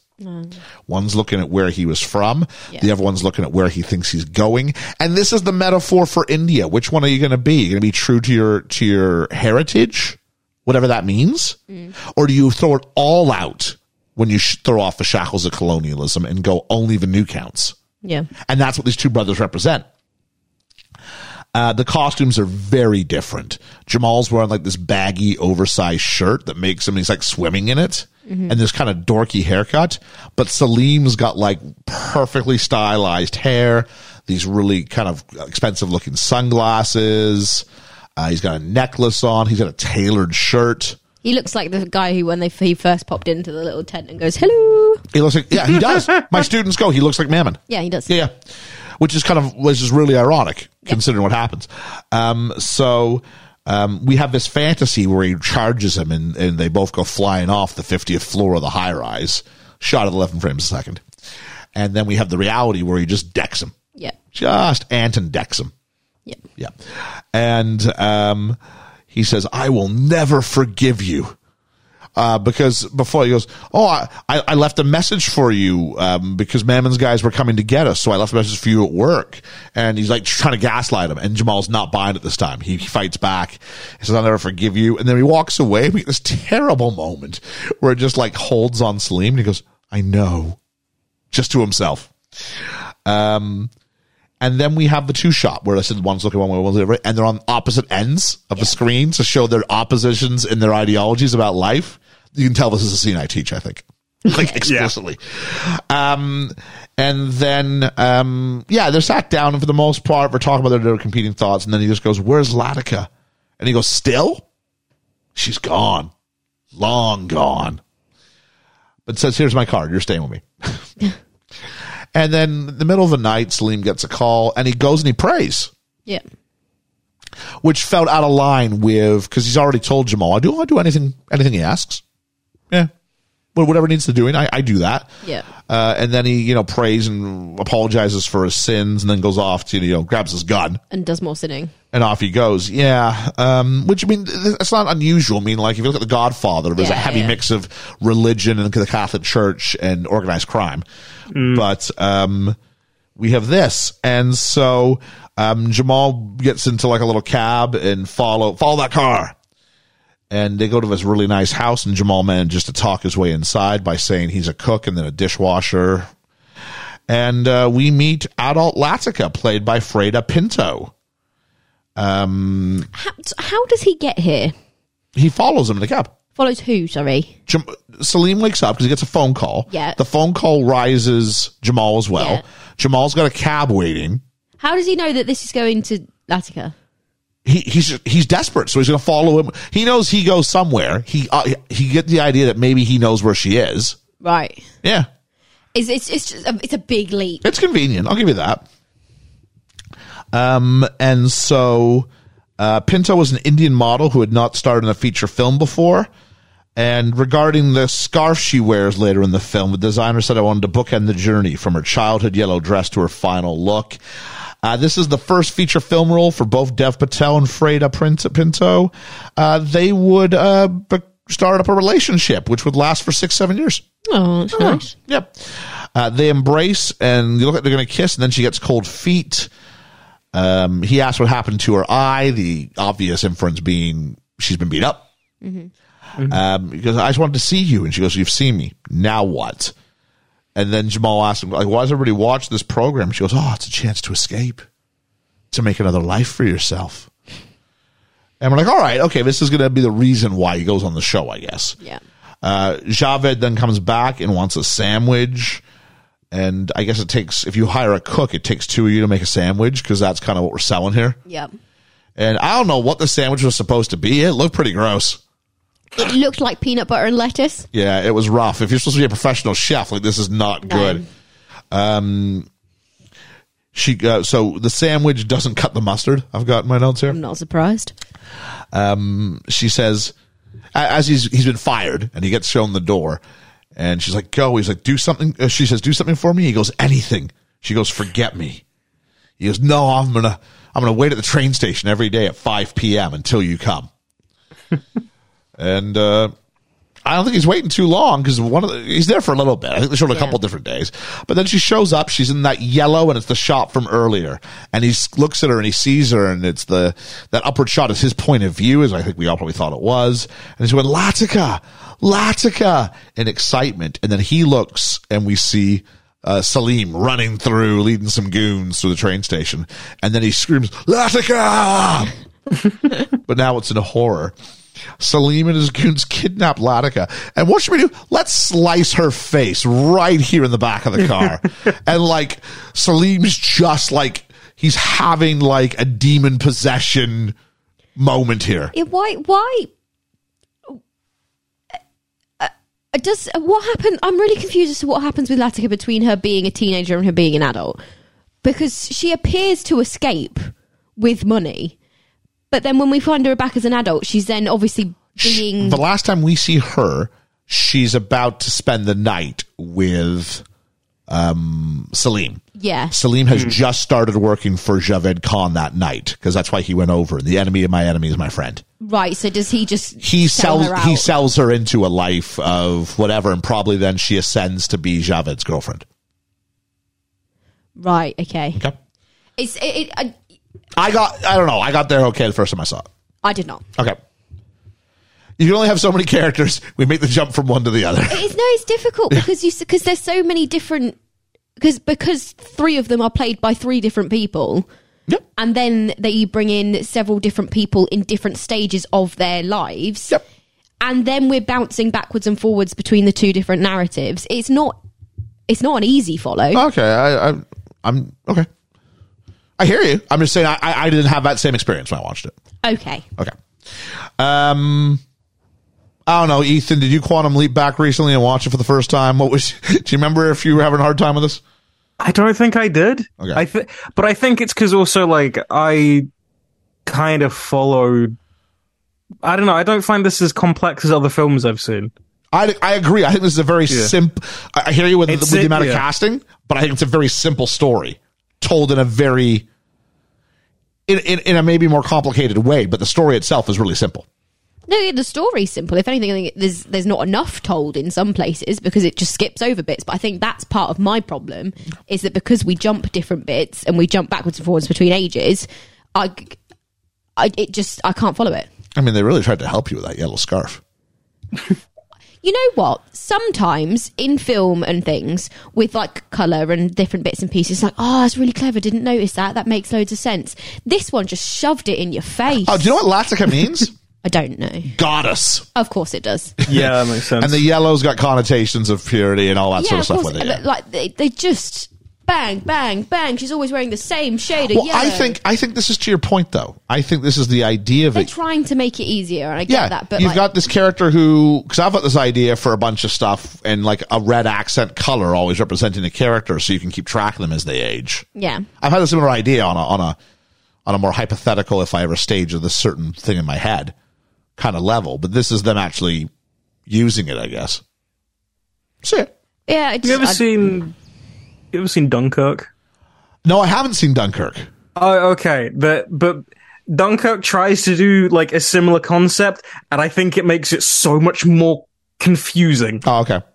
So this just seems like very standard now. so th- we go from this horrific, like I just watched my girlfriend or wannabe girlfriend's face get sliced open in front of me, to Jamal's got to go to the bathroom. So uh, uh, he goes, and somehow Prem's given access to him in the toilet. Prem's really like left without Weird. any like barriers at all. Like who's running this show? him? I Prem? think. Yeah, apparently it's weird. Uh, Prem says he's the only other guy who's gone from uh, to, to be a millionaire from being in the slums. He goes, only one guy knows it. It's me. And Jamal says it's not going to be me, which is the opposite of what NSYNC would have said. uh, he says, God. if anything, he's more like Shaggy. It's it, it wasn't me. Uh, but he goes, I, I don't know the answer. And Prem says, No, no, I know you know it. it you're going to win. It is written and Jamal comes out and washes his hands. And I don't know if Prem was having a steam shower while he was there, but the glass has fogged up so much from him washing his hands for 15 seconds.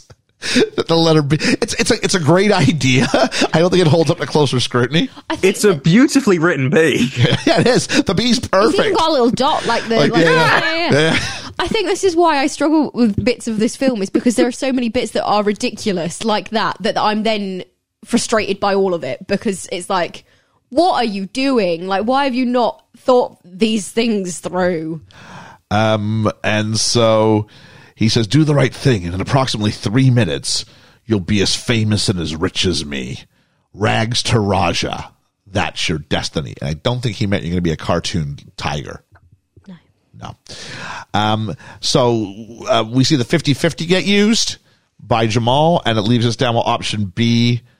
Uh, I don't know what his name was Ricky something, Ricky Fowler, and D. Jack Hobbs and he goes, I choose D. And Prem goes, not B. If it had been B, Prem is so obviously feeding him the answer Yep. because he's like, but so and so, he's Australian. He's really good. He's really talented. It could just as easily be him.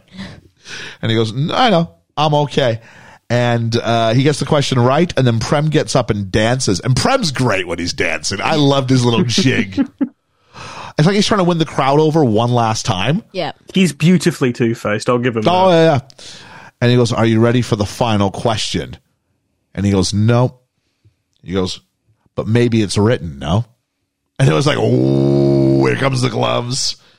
And it turns out, no, it's the end of the episode.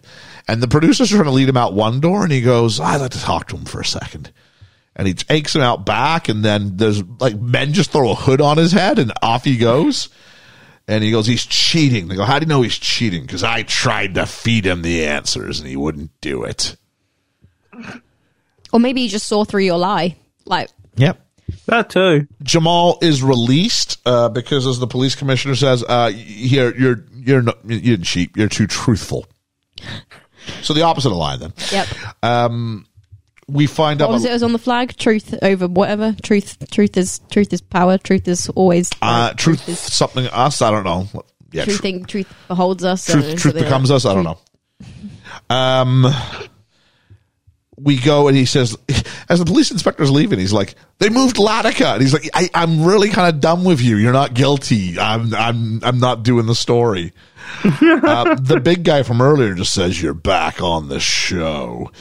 Um, we found out he went on the show only because he thought she'd be watching. Uh, we go to Javed's new house, and everybody's watching Jamal's news coverage on the TV. And then Javed puts on some like really bad music, like show where like, Yeah. all the girls dance. And then he's brought in these three women whose job it is just to get up and dance with him and make out with him on request. Yeah. So Latika leaves to go watch the coverage in a different room, which then gives Jamal the ability to, sorry, Celine the ability to go into the room with her, gives her some car keys and goes, I'm terribly sorry for everything I've done. And I'm like, where has this baby face turn come from?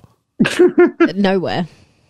He hasn't mentioned his brother on the, on the show. He hasn't mentioned Latika on the show. So nothing should be prompting him to go, I feel badly about this. No. Oh, it's solely it's solely so that the scene that's going to happen later on, you feel somewhat sad Yeah. during the victory. That's Yeah. all it's really there for. She goes, He'll kill you. He goes, Just go, just go and have a good life. You know what? It's a good job they film this next bit of the show live, isn't it? Broad- broadcast it live. Yeah, yeah. They don't. They. I don't do that usually. Jamal's recognized by the people and discovers he's becoming like a cult hero figure, cult figure called hero to the masses, Yeah. which is a nice moment. Remember this for later.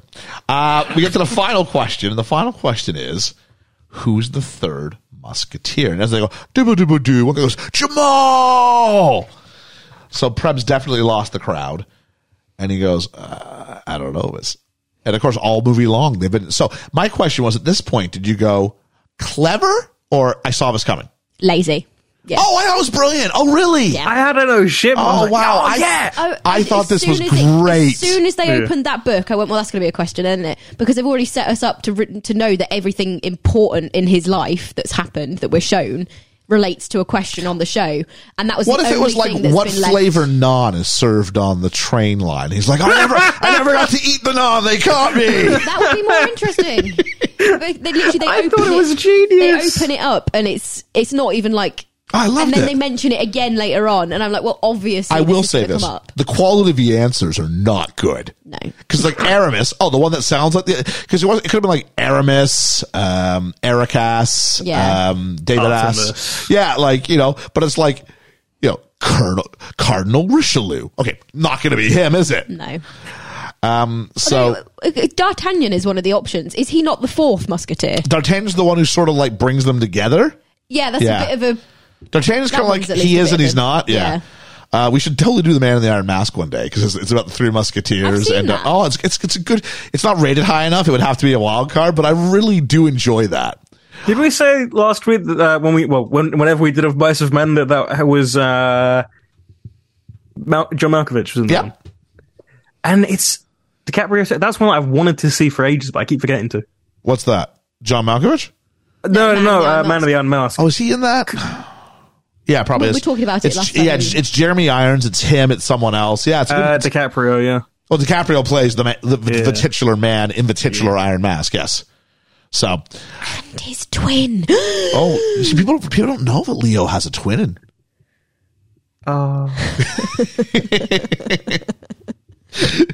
Leonardo da He Vinci. just no, he just wants to live a quiet life. It's his, it's his twin brother Jeff, Jeff DiCaprio. Jeff DiCaprio. They're both called Leonardo, but one of them just happens to be a massive turtle.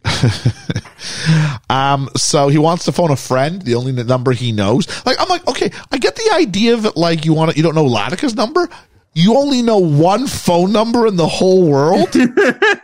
like, not even like you have to call in sick. Like, you don't have like a friend ever. But also, like, he works in a call center now, doesn't he? He does. So is the only way he's ever calling his brother through a through the call center, or does he have a mobile phone? Are we led to believe that Jamal Dunno. Harris Button has a mobile phone? Because if he's got a mobile phone, then he doesn't even need to know the numbers. He just has to put them in his You phone. have to submit your list of stuff like so in advance too. Right? Yeah. So this is a load of Like, rubbish. it was a like it, wa- it took me almost a year and a half to get on the chase. yeah. For So the this time, is a load of from rubbish. the time that I, for the time that I, I'm trying to for the time they made first contact. It was at least six months, at least six months before I filmed it, and then I waited a year and a bunch before it came on. So you mean it was? It was 2020, wasn't it? mine was not broadcast live. No, what if the what if the nation wanted to get behind you I think I filmed mine. as the plucky Canadian? I think I filmed mine in late 2018, and it didn't air until February 2020. I remember it being February. Yeah. Yeah. It was just before lockdown. Yeah. It was one of the last social gatherings I went to because my boss hosted a party because I don't have a TV license. So I couldn't watch it. um, so, um, oh, so he phones the friend, his brother Salim, and then at, w- it rings, it rings, it rings. He goes, Who you phoning? And he goes, My brother Salim. Now, Latika is on her way back to the city, but she stopped and she's watching it outside of like a television shop. Or she goes past a television shop and then there's another TV that she's watching it like over the top of. And the People sound is ever on. do that? Yeah. Yeah, I thought- I've I was always like, wondered what? this. Whenever they do this in film and TV, has that ever actually happened that people stand in front of like a TV shop and just watch it? Well, maybe in a world where forty-five percent of the population live in a slum. Yeah. May- maybe. Yeah. Um. So she so she runs back. Like I don't know what it was like in India in the early two thousands, but like usually you get about six seven rings, and then it's going to either a disconnect or an answer call. Must have been a WhatsApp call. They ring for ages. What's up? um, so, um, she goes, hello. And to be fair, Prem goes, I'm guessing this isn't your brother. Nice line. Yeah. Nice line. And at this point, I think Prem's all in. I think Prem is, I think Prem has a baby face turn that's equally frustrating to Salim's. Now he doesn't die, but I think Prem is all in on him actually winning at this point I don't know. I genuinely don't know. because they tell him to hang the call up, and Prem sticks around for a bit. Well, I think no. I think he's enjoying. Watch him squirm. Yeah, like like taking the like being like you're one person didn't even answer the call. I think it's that. Okay, let, let, me- Also, the clout you can get from this. let me wait 60 seconds. and Let me ask a follow up question then, okay? Okay. Um, so, you know, um, Javed now notices when she says her name is Latika, and uh, he's like, Where is she? Someone should tell him there's like 10,000 Latikas in Mumbai. Uh, you know, if you ever tried looking up her phone number. um, and so this is where Salim pours out his money in the same way that we saw earlier at the start of the film. she says she doesn't know but but the answer but she's safe and she says something and she's cut off it's something about wishing god's blessing upon him or something like that in in tamil or something or hindi sorry um and he goes you don't know no and he goes what are you gonna go? he goes a and he goes a because and he goes a because uh, probably a because that's the only one that sounds like it fits the, the, the rhythm of the other names um, Javid then knocks on the door. Uh, Salim is getting in the bath with all of his money. He just happened to have a whole bunch in the wallet that day. A lot of cash. Yeah, a lot See, of cash laying around. today I couldn't do this.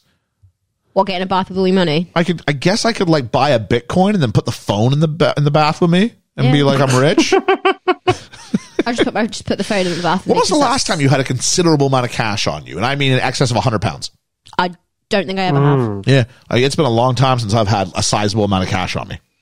Uh, I used to get paid in like cash in like little like envelopes when I worked uh in a kitchen, Okay. and it'd be like four hundred in a thing. And I'm like, oh wow, that's loads, and then I'd have to go to a bank because nowhere really takes physical cash anymore.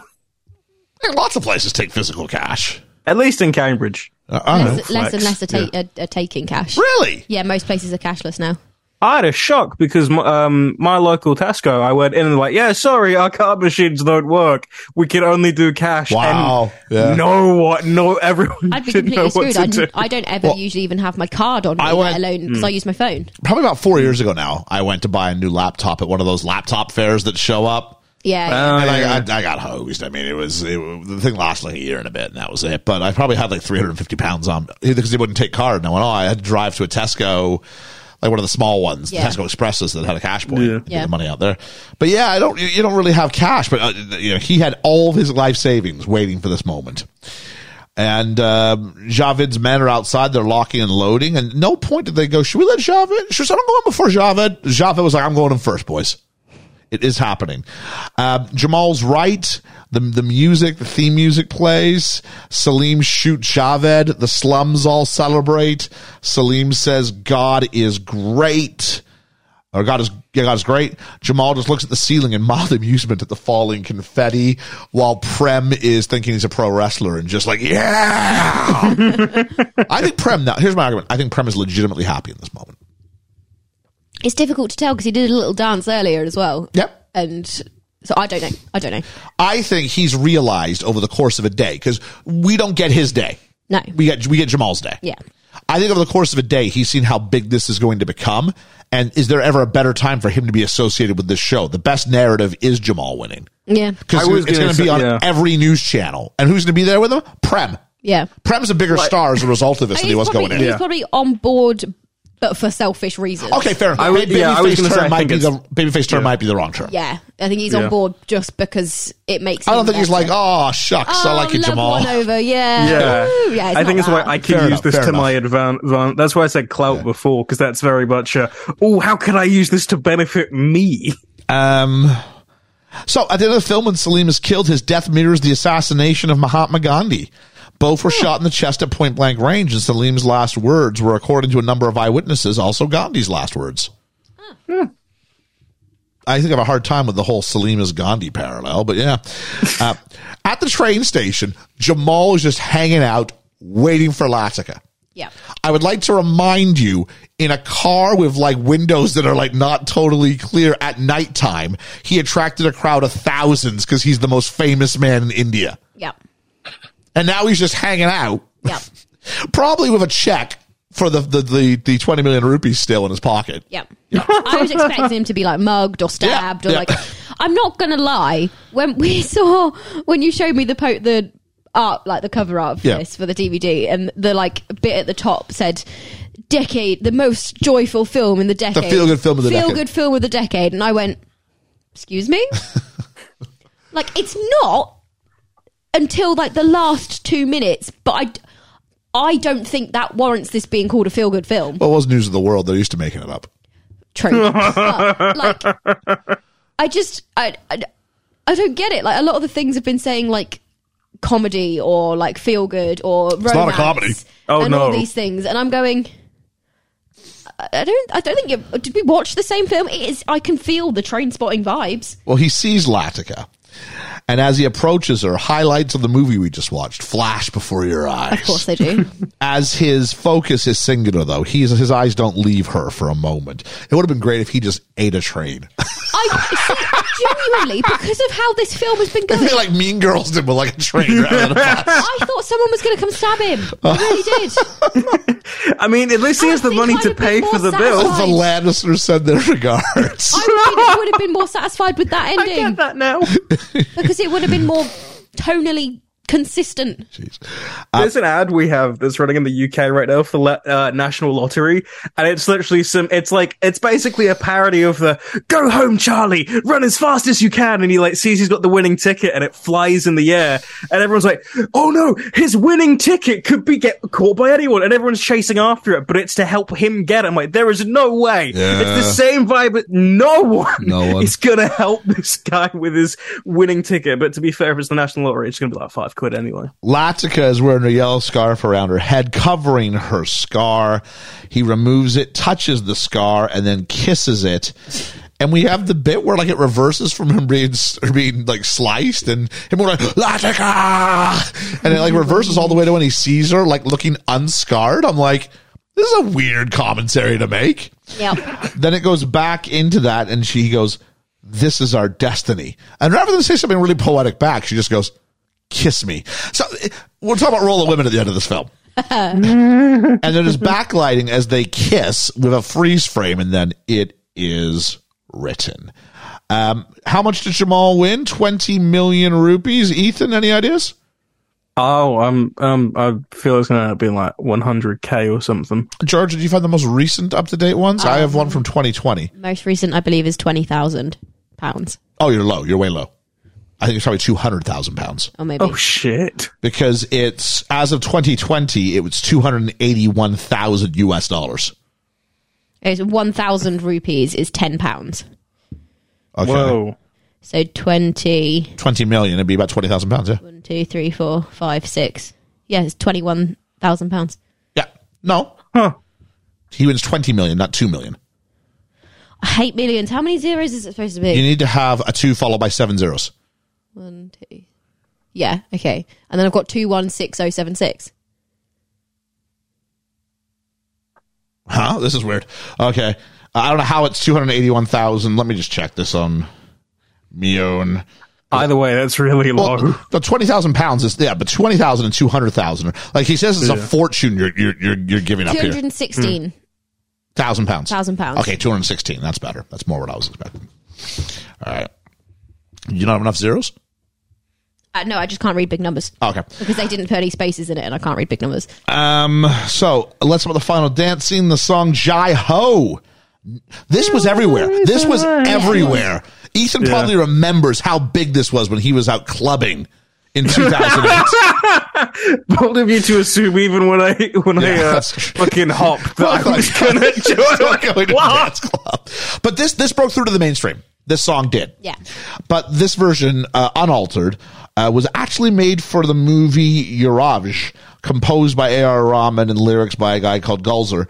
But the producer did not find it fitting for a movie starring the actor Zayed Khan, so he let it instead be used for a different film. This one. So this almost didn't make it into Slumdog. It was written for something else. But they did find this song appropriate for a film where several people die and a child gets blinded, and there's just horrific. Oh, this is a everything. great song. It's going to be. It is. Yep.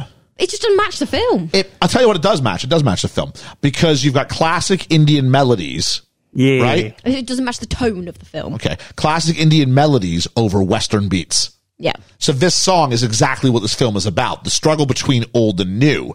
And what I argue is that this, this scene, cause I, I teach this scene as well. This scene shows us you don't have to choose. You can have. you don't, you, yeah. you can still have progress and still acknowledge your, your, your tradition and your past and your history. And we see that in the Western costumes. Remember those like terrible hats and t-shirts that were like UFC affliction with like, if you look at the hats and forever this, you'd see it was very of its time. Oh, it's the worst part of like 2000, early 2000s like fashion, but we saw them wearing it and they were, you know, dancing and she's got her little yellow flourish of her scarf, but they're wearing blue jeans. She's wearing a white tank top. He's wearing a black tank top or, or you say vest here, right? Yeah, No, I think, I it's- have I, I- no I think it's idea. Hmm. a black vest with a blue shirt on top. Ah, okay. Yeah. yeah. And so they're doing the whole, you know, it's not quite, it's not quite the Usain Bolt. It's more like a moving version of it. to traditional Indian dancing. Sure. And Bollywood dancing would often would often because I do teach about traditional Bollywood dancing as part of it. So if I get some of this wrong, I'm Mm-hmm. sorry, but it's, it's what I've found in my own little sort of thing for it. It was often gendered. Yeah, you often where you'd have the the men all dance together, the women all then the dance women all together, dance, yeah. and then at the wedding, like they would like partner up. But it would also often be in lavish, like upper class houses, and it was that fantasy of like the prince and the princess. Or you would you would uh, uh, you know the, Mm-hmm. The costumes storyline would usually always very elaborate, very, very elaborate, traditional, very yeah. traditional, Mm. and instead we have these Western everyday costumes, and we have it take place at a train station Yeah. right? A place that the common person can relate to. And this place, you know, it's it's it's a place of transport, it's a place of new beginnings, all this sort of stuff. So it's great. Now this song was remade or redone with uh, lyrics from Nicole Scherzinger, the Pussycat Dolls, over top of it. Yeah.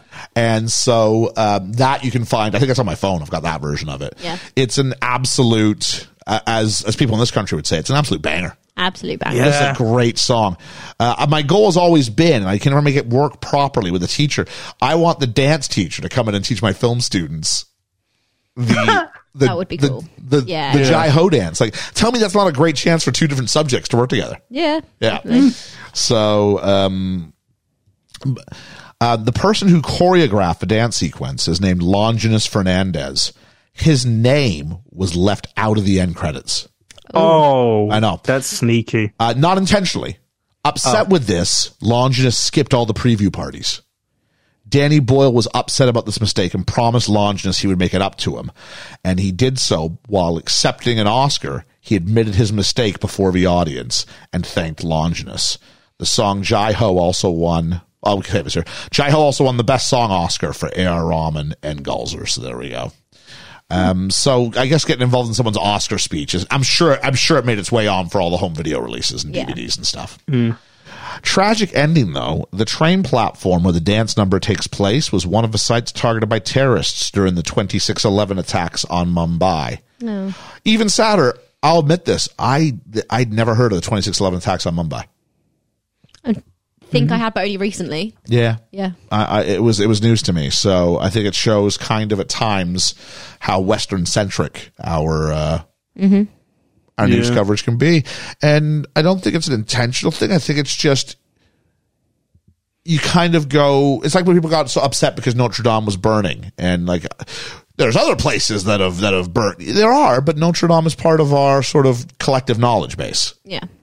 and Paris and, and what that means to the Western world and, you know, the city of love and the hunchback of Notre Dame and all that sort of stuff, right? It's part of our collective experience. Um, in a time when you've got a limited news hour. Now, I'm not saying it justifies not knowing about it, but it is me going, okay, that's Didn't Something- that happen at the same time as something else was happening though? And I think that was part of the well, argument. probably. I mean, there's Someone always something called else. Charlie. happening.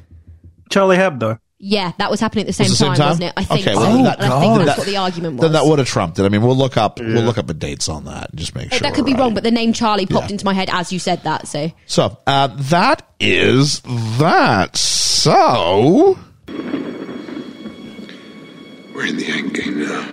And do I do a random? Well, have a random word anyway, whether it's a gift for it or not. Actually, it will be a gift because we'll be available for it. Georgie, you've never done a random word. Why don't you go ahead and choose one here? Maybe it'll cheer you up. what did I say about poking the bear? Um, I'm going to go. A random word could be elephant. That- you know what? Fuck it. Yeah, elephant. elephant in the room. there we are. Go for it. Oh. I will I will correct what we said. Um, it definitely wasn't the Charlie Hebdo attacks because the um 2611 attacks were the 26th of November No, to not the 29th. 2611. It was the Notre Dame. Oh, Oh no, we were talking about yeah, oh, Notre Dame was way more recent than Charlie Hebdo. Oh, I don't know them. yeah. Yeah, because this was 2008, and that's like six years before Yeah. Hebdo. So anyway, it's, it's a thing. Anyway, you know, it's it's some some things get missed out, and we'd all. I, I thi- I think we're in, in a vacuum. We'd all go, "Yeah, I wish I'd known about that." And it's it's a big old world. Um, but I was very sad to hear about it. Once I did hear about it, I was like, that makes me very sad. And um, it's sad that that location, because actually, if I ever went to Mumbai, I'd be like, where's this platform? I want to get a picture. Yeah. Also, because that it's also so soon after the film releases too, because it's the same year. Yeah. Was it the same year? 2008. Wow. Okay. Yeah, that's why I'm feigning my ignorance of I was eight. Yeah, I don't know, man. I Yeah. don't. I don't. I never even heard of it. Talk about the money, money, money. Fifteen million dollar budget, as we said. We said that uh, Fox, not Fox, Warner Brothers got the U.S. rights for five million, but then sold half of those rights away. How much do you think it takes home? Fifteen million, Georgia. 250. Ethan, Ooh, I was gonna say I'm gonna go 200. $378 million. dollars. Shit, I should have gone higher. it was the feel good film of the summer uh, of the decade, guys. Uh, nominated for 10 Oscars Best Picture, Best Director, Best Adapted Screenplay, Best Cinematography, Best Film Editing, Best Original Score, two nominations for Best Original Song, Best Sound Editing, Best Sound Mixing. Wow. It, I think one of them is for for best original song. it wins eight. Holy shit! So it wins. Uh, it wins best uh, sound mixing. It wins best song for Jai Ho. It wins best original score. It wins best film editing. It wins best cinematography. It wins best adapted screenplay. It wins best director, which is the Oscar which Danny Boyle uses that moment where Yeah. he should be glorified to make up a mistake. Basically, he was going, There's a mistake. think And of course, it takes home the big one, Best Picture. It was the first de facto foreign film to win the American, uh, so the Academy Award for Best Picture since The Last Emperor in 1988, uh, because the film was uh, wasn't produced or supported by a major American film studio. Just because someone got the distribution rights doesn't, Yeah. because it's got it's got to be it's got to be released in the states, Yeah, yeah. doesn't it? Uh, it? It won Best Cinematography, which made it the first Oscar winner to be predominantly shot digitally Oh wow! as opposed to on film. This is also the first Best Picture Oscar winner since 1928 not to be shot on Kodak film. Wow. Ah, It's the first one in like 90 years, like 80 years. 80, E yeah. Jeez. Uh, I've got my usual who would you cast as who, but I think it doesn't feel right with this film to go down that road. Yeah. No. Um, did this film have a villain problem? Yes. Hmm. Yeah, Salim. Who is it? Is it Mammon? I don't know. Is it Salim? Salim is. Is it Javid? Because that felt lazy. is it Prem or whatever his name was? Prem, Prem, Prem? like Premiership, Prem. Is it Prem? Who knows? Who is the big? Is it ba- Is it the society? police- Is it the police officers? Is it? who's the big bad? I don't know. I think I think it's supposed to be like inequal. Like if you want to get like all poet, it's like inequality disguises different people. But as a single person, I have no idea. I don't know who's supposed to be the worst. the most It's like I spin the wheel. the best villain is Mammon. yeah. Mammon's the Mm. guy I hate. Yeah. I don't hate Javid. He's just the guy they put in last. Yeah. He's just a bit of a prick. Yeah. And they kill off S- Salim, so you can't even hate him too much. Like Mammon is Snoke. That's for Ethan. The guy you think is the big bad, and then he dies halfway through, and you're like, what? what? And they bring this other guy, you're like, I don't care what you do. I don't. Re- it- it- does this I make like the other sense? guy. Yeah. Yeah, I, well, you you were building to something before. So, like, I'll give you this though. When he, the first time when I watched it, when he shot Mammon, I was like, "Oh, yeah. I did not see that coming here." No. much like Snoke. So there You we go. keep looking at me as you're making this reference, but I'm like, I don't know what you're on about. I don't You- even you know will. what I I will will Sorry, I- defend that film until my dying breath. It'll be a few years, but we're actually going to have to do The Last Jedi at some point. I was just so- saying, is it Star Wars? It's a Star Wars thing, yes. My favorite Star Wars. Oh, Jeez. Is it really your favorite out of all the Star Wars movies? It's tied with A New Hope. That's how much I Wow. love. Yeah. Isn't A New Hope the first one? yeah. Yeah. And also the fourth one. yeah, but like, but, but like, like the Yeah. one where the acting is like actually really quite shitty and the story doesn't hold up. I Oh, saw this meme the other day. It's not from A New Hope, but it is from like I think it's from Jedi. And they go, my favorite part of the Return of the Jedi is when the ghost gets tired and has to sit down because Obi Wan sits down to talk to him. It's where he goes, in a matter of opinion, he did kill your father. Matter of perspective, he did kill your father. And you're like, what? to be fair, Yoda does the exact same Yeah. in, in Last Jedi, but he also like is So does able Luke. to manifest a Yeah. fucking lightning bolt and Yeah. Uh, bonk Luke on the head. it's so stupid. I love You know it. what? tired. If Star Wars isn't the first of its kind, it does not do as well. Oh, you're 100% right. You're 100% as well as it right. has. You know what's the worst part? I love. I've still not watched Andor yet, and I feel very guilty. No, no, no, there you go. Yeah. Uh, let's busy. Let's continue here. What should this film have been called? Uh, I think Slumdog Millionaire is probably the perfect name for it. Yeah. Um, I mean, Q and A is. Eh. yeah. Makes it's, it's I mean it's it's more literal, isn't it? Because literally he a- Yeah. answers a question and then it well, A and Q in it like he's answered a question. And I then mean, gets it's about his questioned on journey from answers. Slumdog to Millionaire. I guess that from Yeah. Slumdog to Millionaire. or just Slumdog Two Millionaire, just like with a little. So that's kind of what the sequel will be called. Not a no, not- Slumdog not two million. coming to America. Musical inspiration? Ooh, I don't know. money, money, money. Just other than money songs, but we did. Started lots of from the money songs. bottom, now we're here. I want songs about questions. Are there songs about questions? Not really. Most songs are about money, drugs, love, sex. That is like the four big things for songs. Okay. He ain't heavy. He's my brother. Oh, You know, that song? strong Oh, it's a song. lovely, it's a lovely song. yeah. He ain't heavy. He's my brother. Money talks. ACDC. You, you you like some ACDC? We discovered. There we go. Um. All right. Um. Roller women, George. Obviously, coming from a westernized standpoint, because I don't know, because I'm not from Indian culture. We're yeah. We've, we with who we are. What's roller women? Not great, is it? Okay. I mean, there's yeah one female character throughout. Uh, you can argue two. Mum, Yeah. mum does. Um, but mum has one line. And Mum then is he's mum is killed. mum is the dri- the driving force in his narrative until he meets Latika, and then that sort of changes. Yeah, so mum, so mum is just a is motivation for a man. Although, although it's weird that when he's having his life flash before his eyes, the thing of his mum being like, "Run!" That doesn't happen. That's in a nightmare, but that shot happens. Yeah, Yeah, it's just a thought. yeah. No, mum is mum is just motivation until he meets another woman who then becomes his motivation and kind of gets told you are my destiny. Like doesn't really have any agency in it. She doesn't seem mad about it until she one says, "Forget me, move away, let me go," and he doesn't. To be fair, she does go to the train station of her own free will. But she does go to the train station, but then she gets kidnapped. So well, by the people who she was trying to escape from. yeah, Yeah. Um, my take is this. I mean, this isn't that different from, hear me out, the Big Bang Theory. Okay?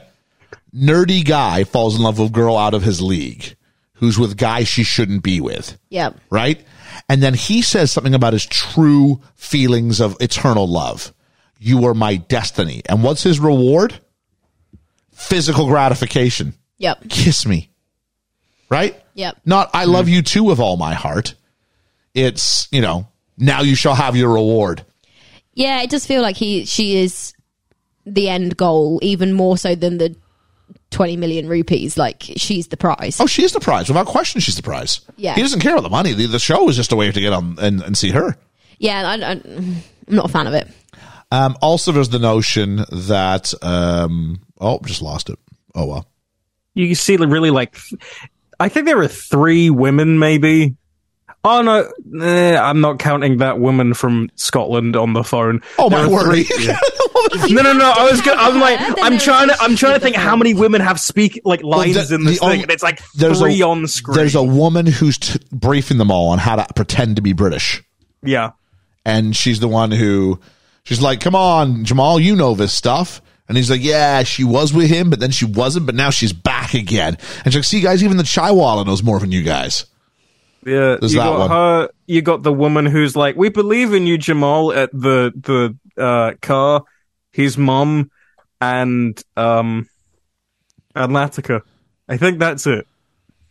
Oh, and the newsreader, but I, but Oh, Mm. jeez, you're really stretching there. yeah, exactly. That's my point. So in I'm- any of, in a lot of the films, like these are just considered extras. Like that's not yeah, No, so the two characters of note are the mom and barely, but- barely. yeah, and and Latika. Yeah. yeah, Yeah. But it is a very small cast of characters. yes, it is, and it's it's made feel bigger because of because of how many How many- actors we yeah, have playing yeah. those characters. yeah. Here we go. Favorite character, and let's also do favorite child actor. Well, you- let's give one of the kids some love on that one. So, favorite main prime timeline and favorite favorite flashback. Um, main timeline. Oh, probably Prem. He's the most fun, isn't he? He's great. Because I do find the little jabs and things, and because he's so stoic and because he doesn't care about the game show and these sorts of things, I do find prime timeline Jamal to be nothing. Okay. Don't particularly like him. Um, But child wise, baby Jamal, smallest one. Baby Jamal. Yes. Okay. I'm having a poo. Yeah. It's a, it's a shy one. Yeah. Hey, is that peanut butter I smell? Yeah. Okay. That one. He's my fave. Ethan. Uh, prime time li- line, it's Jamal. I like face acting, and Dev Patel's face acting is just like is top tier. I really like it. His little reactions, I like it. Like he doesn't know how to go to six facially. It's all tens. Yeah, Yeah. Oh, I thought it was all like It's re- two. Oh really? it's really that interesting. bit where she's getting sliced like It's like, it's either how can I like, make a gif out of that? I'm going to. when he sat like playing the game show, he looks like he could not care less. I guess because he couldn't care less. yeah, I mean, he's just there. Yeah. he's there for a but fun there's little just been time. so much time watching him like that, and I'm like, oh come on, entertain me! Like No. I'm not, en- I am not entertained. Wow. No, Oh, I think that's why I like his his react because like when he's thinking about the um the oh uh, the kid um with the bow and arrow, and you just see him like you're like That's oh I hard. can That's yeah hard. yeah And it's that- good That is all right. Yeah, that is a nice Yeah. piece of acting, but like, I think you're I- supposed to look overwhelmed by everything yeah I, I think that's probably difficult to do in a bigger way. in but your he first does- role. judging it by what I saw, not by No, the fact it no, was his first no, no, role. I- I- it's, it's weird. It's the kind of thing that Liam would do. Like, like, like. Imagine you're him, right? And you're on the show. I would do a better job. No, no. To be fair, if it's Dev you're, Patel, Liam would you're say him. I'd want to punch Prem in the face. You know, Prem versus Fletcher in the Battle of the Assholes. Um, it's not even Fletcher was close. It's a bigger not even close. uh, so, Ethan, Prem goes to to you- Whiplash School to teach kids how to have you named yours yet, or have we just talked all over Oh, it? oh no! So like main timeline is is Jamal. Uh, kid timeline. It's it's little um. Oh god, his brother. I forgot Salim. his name. It's little Salim because he's he's so evil, Okay, but he does it so well. I'm gonna go with. oh, I'm sort of cheating. Let me know if I can do this. Are you going to do it anyway so we can let you know? Main timeline, Prem. yeah. I'm all in with Prem. I think Prem's great. I think Prem's important. I, I do. Um, I want to go flashback character because at first I called it child character. Now I want to call it a flashback oh, so character. you're going to pick like mom or something? No, man, man, man Ah. I want man- Mammon. Mammon, yeah. I want ma- hello, hello. I'd have said mammon, but I stuck to the rules. okay, so if it's a kid, okay, so then that's an honorable mention. My favorite kid then is. Oh, can I just say on a side note in the dance sequence, how cute were the little kids getting their moments Oh, to Oh, dance? it was Adorable. adorable. in like these The little middle-aged cutaways. Kids didn't do anything. Though, did No, they? it was just- it was- it was No, just the just kids. little- jumped. I, I bet you middle age. Uh, They were like, no, too mid cool, age was- that, no. I- I do feel for that because I thought the kid who played middle years, um, Jamal, was actually quite good. But I'm gonna go with. Um,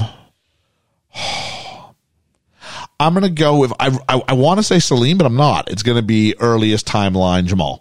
Yeah. He's just so cute, Yeah, he is. Yeah, I want to squish his cheeks. especially when he's like asking for fifty rupees before he sings or he's dancing for Laticats. Like he's really cute. Yeah, he is. Uh, Uh, yeah. So, best moment or element? Uh, I like the cinematography. I think it's very good. I like the way that they use different things to like pull in and out of. It's more like the editing as well. So like the in and out of different timelines and the different when they pull like what from being in the studio to being back in the police station to being in his childhood. I think that's quite clever. Uh, Ethan. I like the consistent in media res, like episodic way of story. I think it's a really nice way of character progression because it can also, it's a good way of going, here's where you start and you fall and you get back up and you fall. I, oh, it's, it's like in a book. And I really appreciate that for such a, not short film, but very concise paced film. Yeah, yeah, I'm 100 percent with you on that. Uh, I'm gonna go with the first five minutes of the film. I think it's just, I think it's just magic. The bit where he's being interrogated and then he's being introduced Oh, on the yeah. show. The back and forth, the slap that hits, it starts hitting him, and it, it, it- you know, I may ask you a question while I'm, you know, waterboarding you, and you can answer it to Prem, but the two are almost part of the same. So you get that sort of, and- and you're, you don't know anything. You're, you're 100 percent going, who is this guy? What's going on? Why is he being interrogated? Who's the guy with the money? Who's the girl? you get overload of all this information that the film will then very satisfyingly pay off over the next two hours. It does. I don't think it gives us enough for why he was so heavily interrogated. I know they think he's cheating, but like, I don't think there's enough cause to think he's cheating f- for that level of Yeah, I- I'm, surpri- I'm Torture. surprised by how much sway Prem has. Yeah, that Yeah. doesn't feel. It did- No, yeah, that doesn't fair feel enough. natural. But I guess, does that make Prem the final villain of the piece? Maybe I don't know. I don't know. because it's told in that order. You kind of forget that he's the one causing him to be like waterboarded Because he's, and he's also the, electrocuted. yeah, 'cause he's, he's also the guy who's like celebrating and dancing. We're like, oh, you, you- Yeah, it's- you know, I called it a babyface turn when it's it's probably not. So. It's It's, weird. it's like it's kind of like kind of classist in a way because like I was like you, I was from the slums. Yeah. take your money now and you'll because you nearly have enough money as me. Yeah. Go and like the same things. Get Remember, away. you you were in the slums. Blah blah blah. It feels like that. but Only one again- person's done this. It's me, and I'm not going to let. I'm not Yeah. going to. Rather than reach a hand down to help someone else up, I'm going to keep you down. Yeah, I Uh, feel I could have greater established that, but uh, Yeah, it's there's a lot. There's a lot going on at the same time. It's very. It's a simple story. It's really weird. you can you can dissect it like post, but also I feel you need that to be able to properly dissect it. oh, anybody's best role ever, and I think we can only talk about Dev Patel and only films. So for film, I'll go. Yeah, it's his best performance, but I've I've only seen him in about a, ha- a handful of things. But yeah, yeah, I don't know. I mean, I mean, it's like lie. He's good in lying, but he's again, very good in line, but I think he's better. in this. yeah, yeah. Yeah. Um. So there we go. Um. A grumble. We almost bypassed this. A grumble. Georgia. All the little silly bits we've laughed about, where we've gone, that doesn't make sense, or that's lucky, isn't it? Like the fact, or oh, hang on, he was asked a question about a gun in his teen years. Oh, that just before the question about the uh, the uh, the god, that makes sense. Yeah, that's of course the order of the question.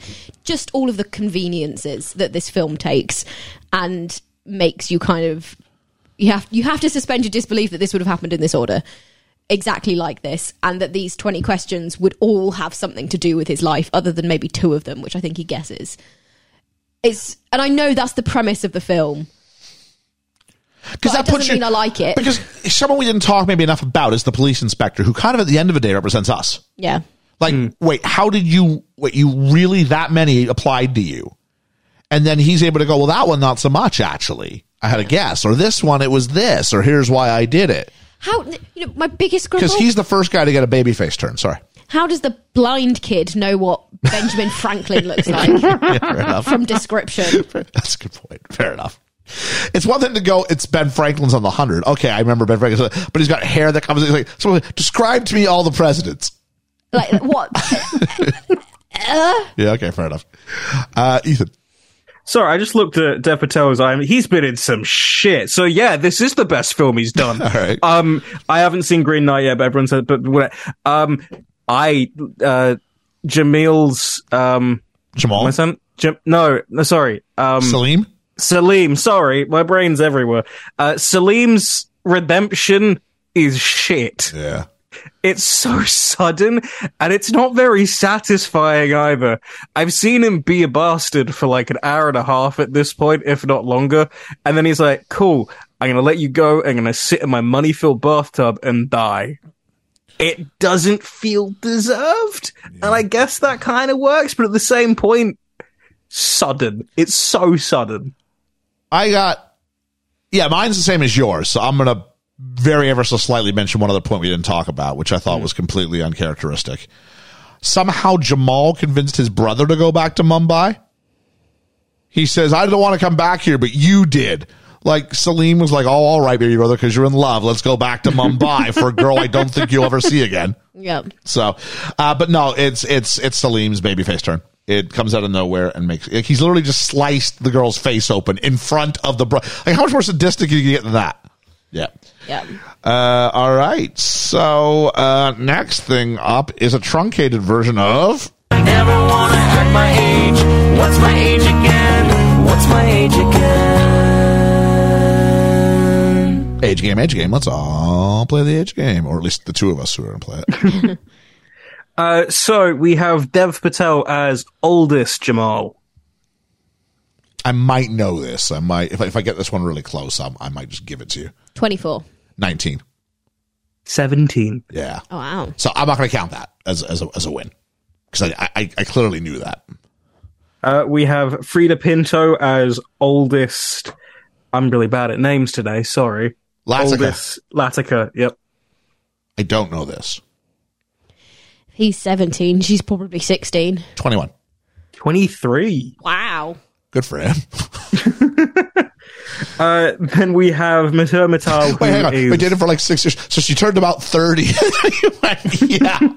My buddy Leo and his brother Jeff I was said. gonna say. I was gonna say. Where is with Gigi, Gigi Hadid now? I think is like um, 28, I- 29. I don't the know, curse has man. been lifted. Jeez, The curse has been Um, lifted. We have Mata- Mother Matal, who is older uh, Samil. Salim. I literally made them Salim. You, you I'm- picked the movie. I know. I'm Um, my Salim. brain. Ooh. 27. 23. You guys are really high. He's 16. What? Salim No. is 16? Born 1991. Wow. I know. That's insane. That's insane. I know. I, I had to double check that. Like his voice is a bit high, but yeah. Yeah. Wow. Uh, we have Ifam Khan, who is Prem. Prem. If you tell me he's 16, I'm out of this. 34. oh, f- 40. Uh, Ian is bang on the money. He's 40. Uh, then we have Anchor Vakal, Vakal who is uh, Mammon. Mammon. I think Mammon, yeah. Hello. Hello. Hello. 28. oh, that's a good guess. Everyone's been young. I'm going to go 27. Uh, 25. Yeah. Uh, and then finally, Nail Kapoor, who is. Oh no, I didn't. I forgot who he is. Sorry, I didn't write his name because I remembered. Okay. Um, Should we just guess an age? just guess, guess an age. Uh, 36. I'll take 37. Oh, What is the age? sh- shit. Uh, What's the age? 50. Yeah. Not on a technicality there. That's not fair. I went, we've You done, we've always- done all the young characters. you always pick last so that you can just go one above or below where you There's think only, everyone there's, else there's only is. two of us. Fuck, it was Prem. Wait, he's Prem. He's Prem. So who else did I answer about? Who's the other guy? No, he was Prem. I got my names Well, wrong. Georgia thought Prem was 34 anyway, and I said 40, so that's not even one above. I thought 40 was young, but I just went, if Georgia said give me from 34 up, I'll take 40. Sorry, if um Khan was the um, Inspector. Yeah, the inspector. All right. I got them mixed around. I bet he's 40. But he's 34. All right. I gotta win this week. I gotta win this week. Yeah, Ian wins from that. I'll go first next week. oh, you, you do, like, every other week, you always pick last. No, no, no, no, yeah, no. you do. I do most things last when we do these, so yeah. Yeah, yeah. But Is that it's- why it's an your advantage best in this moment's game. always the best because you go last and just add one? No, that's... oh, for God's sake. Uh, tell me how you don't The like tension stick again. Down. Um, let's see. how this- Critics, critics, ninety-one percent on Rotten Tomatoes, eight oh on um, on IMDb. So it would have qualified on both metrics. Wham me up and now I've got to do my bit. You do have to do your bit. So what do you got? I have got Anthony Lane from The New Yorker who says there are no surprises in this movie, and most people will be able to predict within the first 10 minutes roughly how the last 10 minutes will pan out. For the record, if you look at the movie poster, it's it's Jamal with his arm around Latika, smiling as victory confetti falls on his face with the phrase "the feel-good film of the summer if you, of a went- decade." if you just saw that and then went to see this film, yeah, how it's a like, different. disturbed would you be? There's no scar on her face. I don't know what's going on here. Like that would not be. If you expected like that to be like, oh yes, we're so good, it's gonna be like, like Bollywood style, and then you get this. Yeah. You're not There- wrong. There's a film I think called like Dave Dies at the End, and I think the poster is somehow less spoiler like heavy than the Slumdog Millionaire. yeah, you're not wrong. You're not wrong. Who else we got? Next up, we've got Kenneth Turan from the Los Angeles Times, who says the best old-fashioned audience picture of the year: a Hollywood-style romantic melodrama that delivers major studio satisfactions in an ultra-modern way. Nice. Yeah, uh, and then we have Sure. got We got Ebes, right? yeah Go ahead. our good friend Roger Ebert. Ebes. who says, When I saw Slumdog Millionaire in Toronto, I was witnessing a phenomenon. Dramatic proof that a movie is about how it tells itself. I walked out of the theatre and flatly predicted it would win the audience award. Seven days later, it did. And it could land a Best Picture Oscar nomination. We will see. It's one of those miraculous entertainments that achieves its immediate goals and keeps climbing towards a higher summit. Yeah.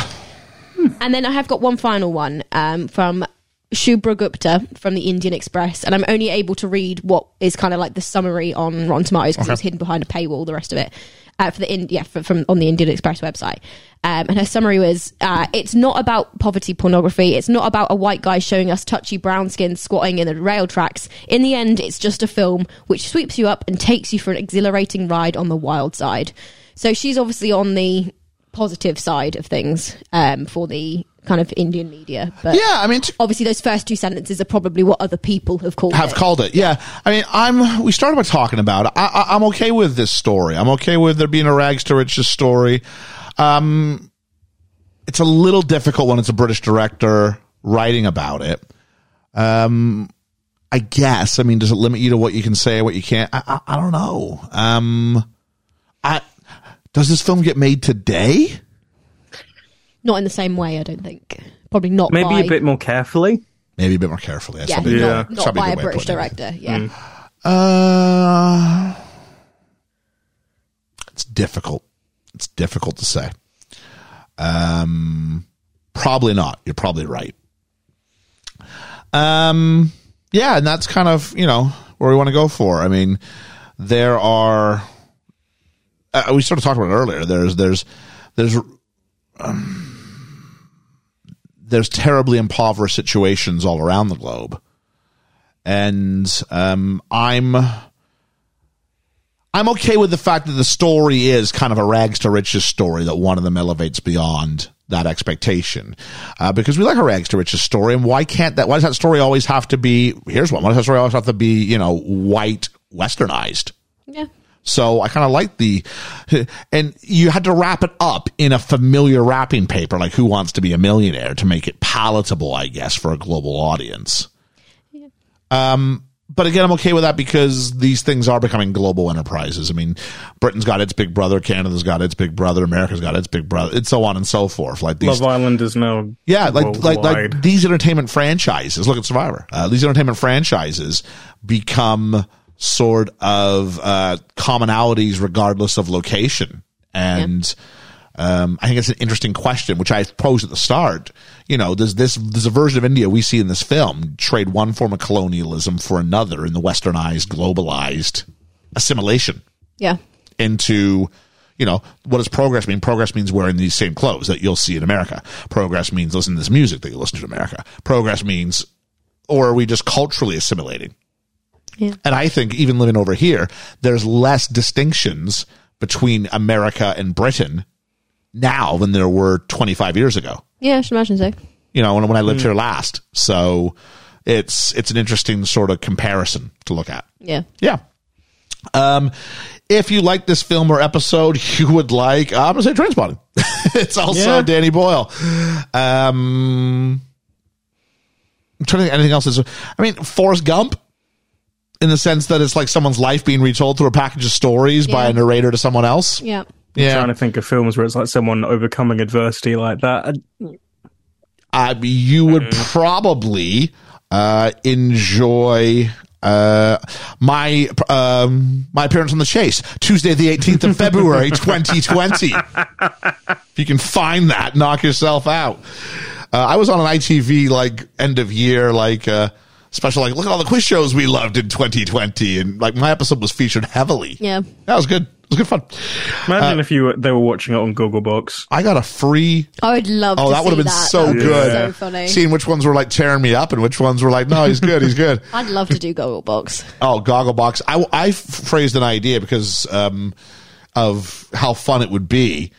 Because I have a friend whose surname is very similar yeah to Goggle. yeah And I pitched to him that we should uh, have us watching and reacting to Gogglebox, reacting to. let's go fully meta. that'd be funny react to the reactors. Because it's really, I mean, it's like postmodernism run, run, run mad Yeah. at that regard. Sproggle Box is brilliant though Um, I don't know that. it's the it's the kids doing it Oh, really? it's exactly the same concept cool. but it's kids yeah They have Google Box mugs now. It's weird. Um, everybody on Gogglebox is a mug. Um, uh, rating. It's time for our ratings. Curious where this is going. Oh, sorry, I've got to do. Uh, we've got some other You've not done your responses to do. fleece. you've not done the Patreon Oh, I haven't put out the reviews. fleece. Yeah, I like that. That's yeah. I put out a fleece as I'm known to do. Yeah. Really interesting on this one because at first it came back quite negative on Oh, Slumdog. wow. Um, but is this a great film, good film, okay from a poor film? It's really kind of, it didn't get a ton of votes because I was pretty late getting it up there, but 33% call it a great film, 27% call it a good film, 33% call it an okay film. Whoa. So it's fairly split. So yeah, um, that is that. Uh, what do we have for our friends of the podcast, our Patreon backers? Patreon backers. So it said two responses, and then I clicked over, and it's just Reverend Bruce twice. Um, We will we will add the other ones in yeah, if they yeah, get them in. yeah, of course. So I will read this one for now. Uh, so we have got. I really like this movie. I no- didn't get a chance to rewatch it, but I have seen it a few times before. Since I could not remember all the details, I'll simply point out my favourite scene. And this scene I have, in fact, used in a sermon reference. It is the scene where Dev Patel is waiting to see his TV show Hero and gets trapped in that outhouse. In America, we call it outside toilet with no plumbing and outhouse. Yeah, yeah. that's like an Australian thing as well, isn't it? Canadian too, yeah. Yeah. Uh, in Maine, I have used many outhouses myself. My biggest fear is dropping my phone or car keys into the bottom of the outhouse and having to fish it out. Anyway, in order to make sure he see, uh, sees the actor, he jumps down into the pool of the crap below and holds a picture of the movie star above to keep it clean. Uh, he runs all smelly and dirty to the actor who signs a picture for him. It's so gross. But I think I used it to describe persistence, having the moxie to pursue what you want at all costs. It's simply sensational and so hilarious. I wish I could say more, but I really like the structure of the film, um, how they go from the game show question to seeing how he knew the answers. It's always fun to watch a rags to riches story, especially one that's so put together. He then added, oh, sorry, if I can add this into my previous thoughts, I did not think Slumdog Millionaire is a good enough film to win the Oscar for Best Picture. Which I it was did. going to ask However, this. 2009 was an incredibly weak field of I Best was going to Picture look it nominees, so it was the best film of the five nominated, but in a very, very weak field. Ooh. Let's take a look at those nominations then, because I was going to bring it up uh, bef- as part of uh, a last day before the uh, end game here, and I just want to see if I've got the right year. Uh, here we are. It was up against. It's not great. Curious Case of Benjamin Button, Fro- Oh. Frost Nixon, Milk, and The Reader. I like milk.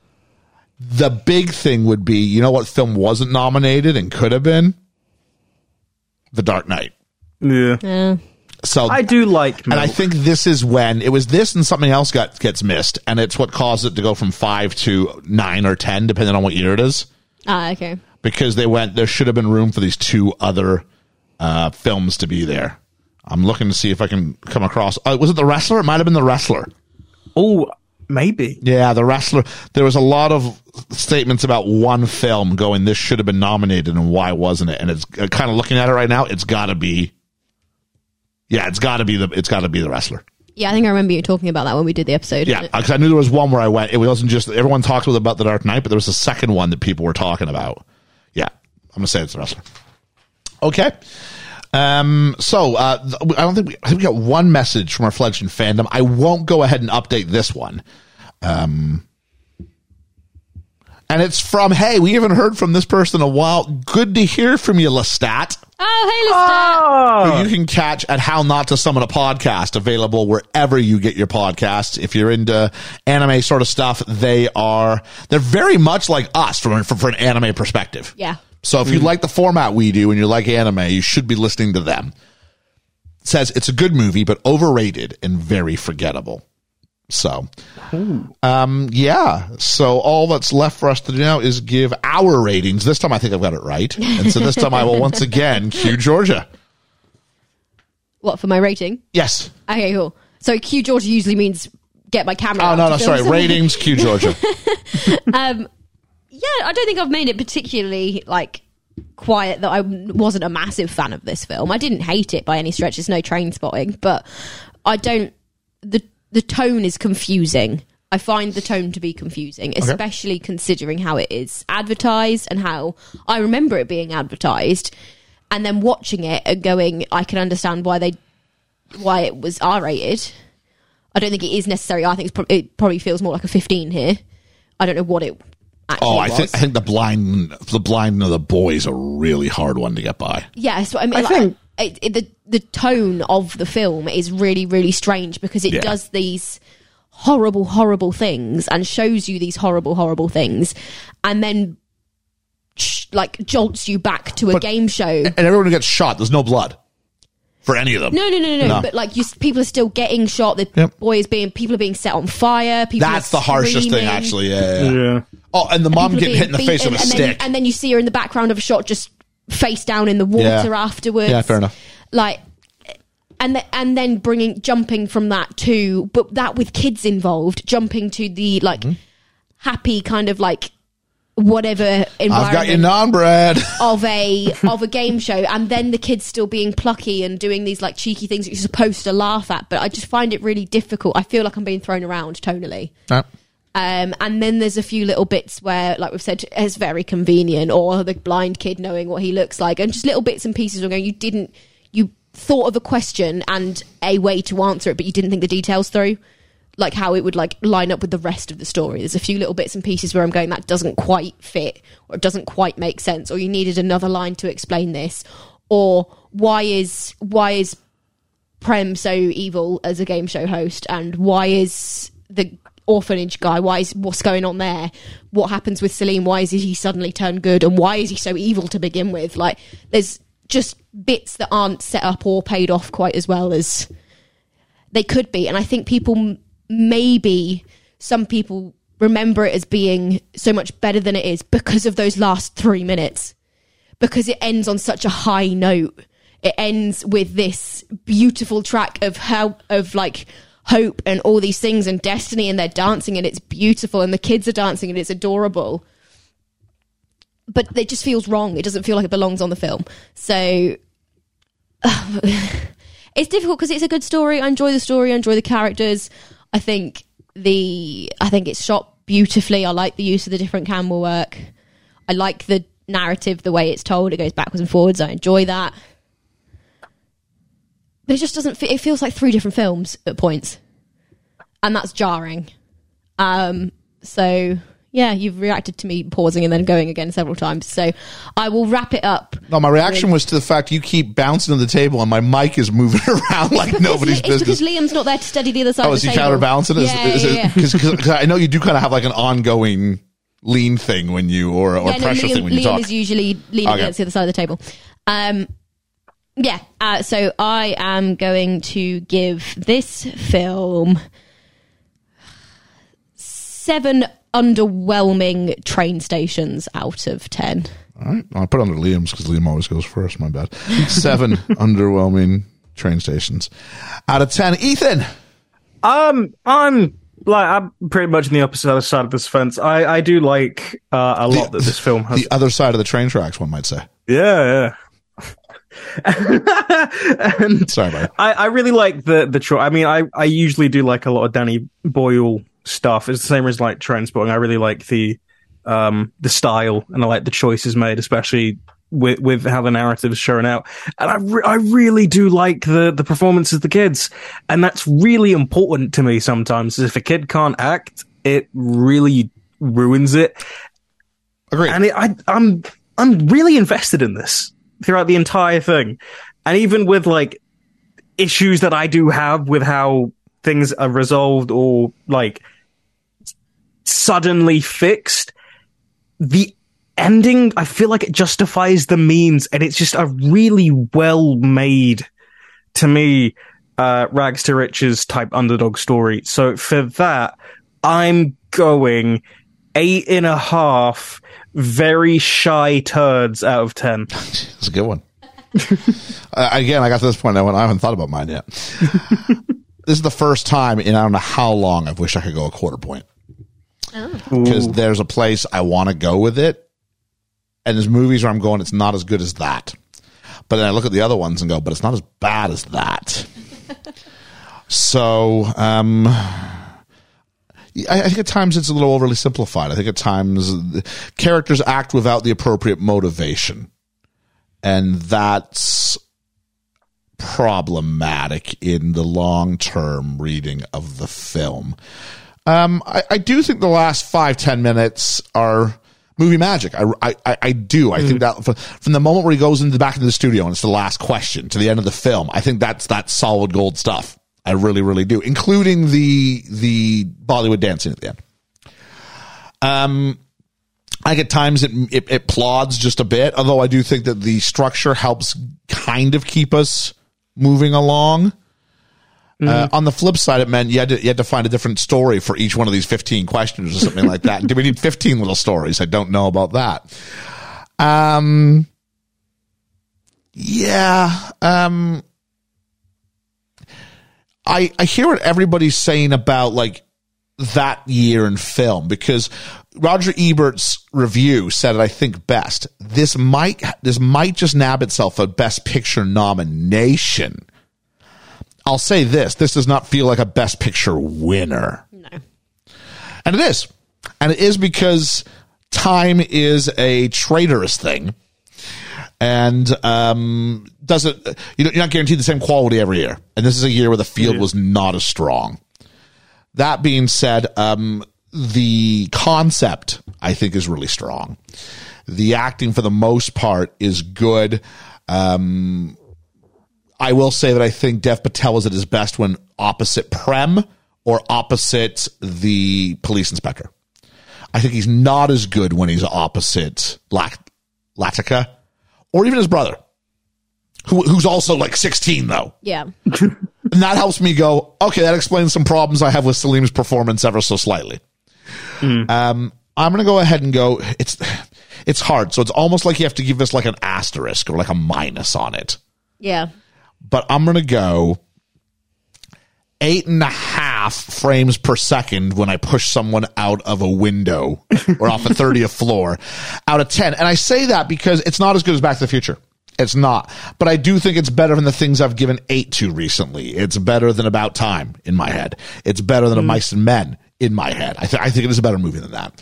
And I happened to scroll up and I saw what I gave The Wrestler. And I gave The Wrestler nine. So I feel totally cool with giving this eight and a half. And it fits That's my, fair, yeah. it fits my narrative. The Wrestler was the best was the best film of that year and should have won the Oscar.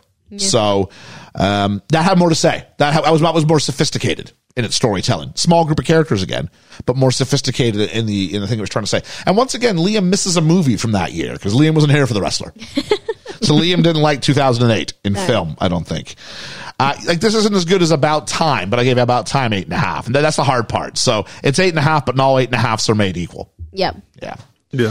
but it's too good to be an eight. And you mocked me almost three years ago when I wanted to give a film like 7.26. Yeah, I, yeah, yeah, wrong. um, I will say this though: Georgia thinks this is three and a half times a better film than Trainspotting.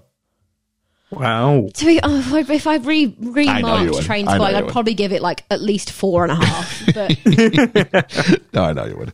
Uh, so, uh, if you we did that already, let's promo really quickly uh, what we've got coming up next week because I think now is the time we can reveal. Georgia, we're up to you to reveal, not up to you to cue. Yeah. we need the reveal, the results of the most one-sided BFE poll since which.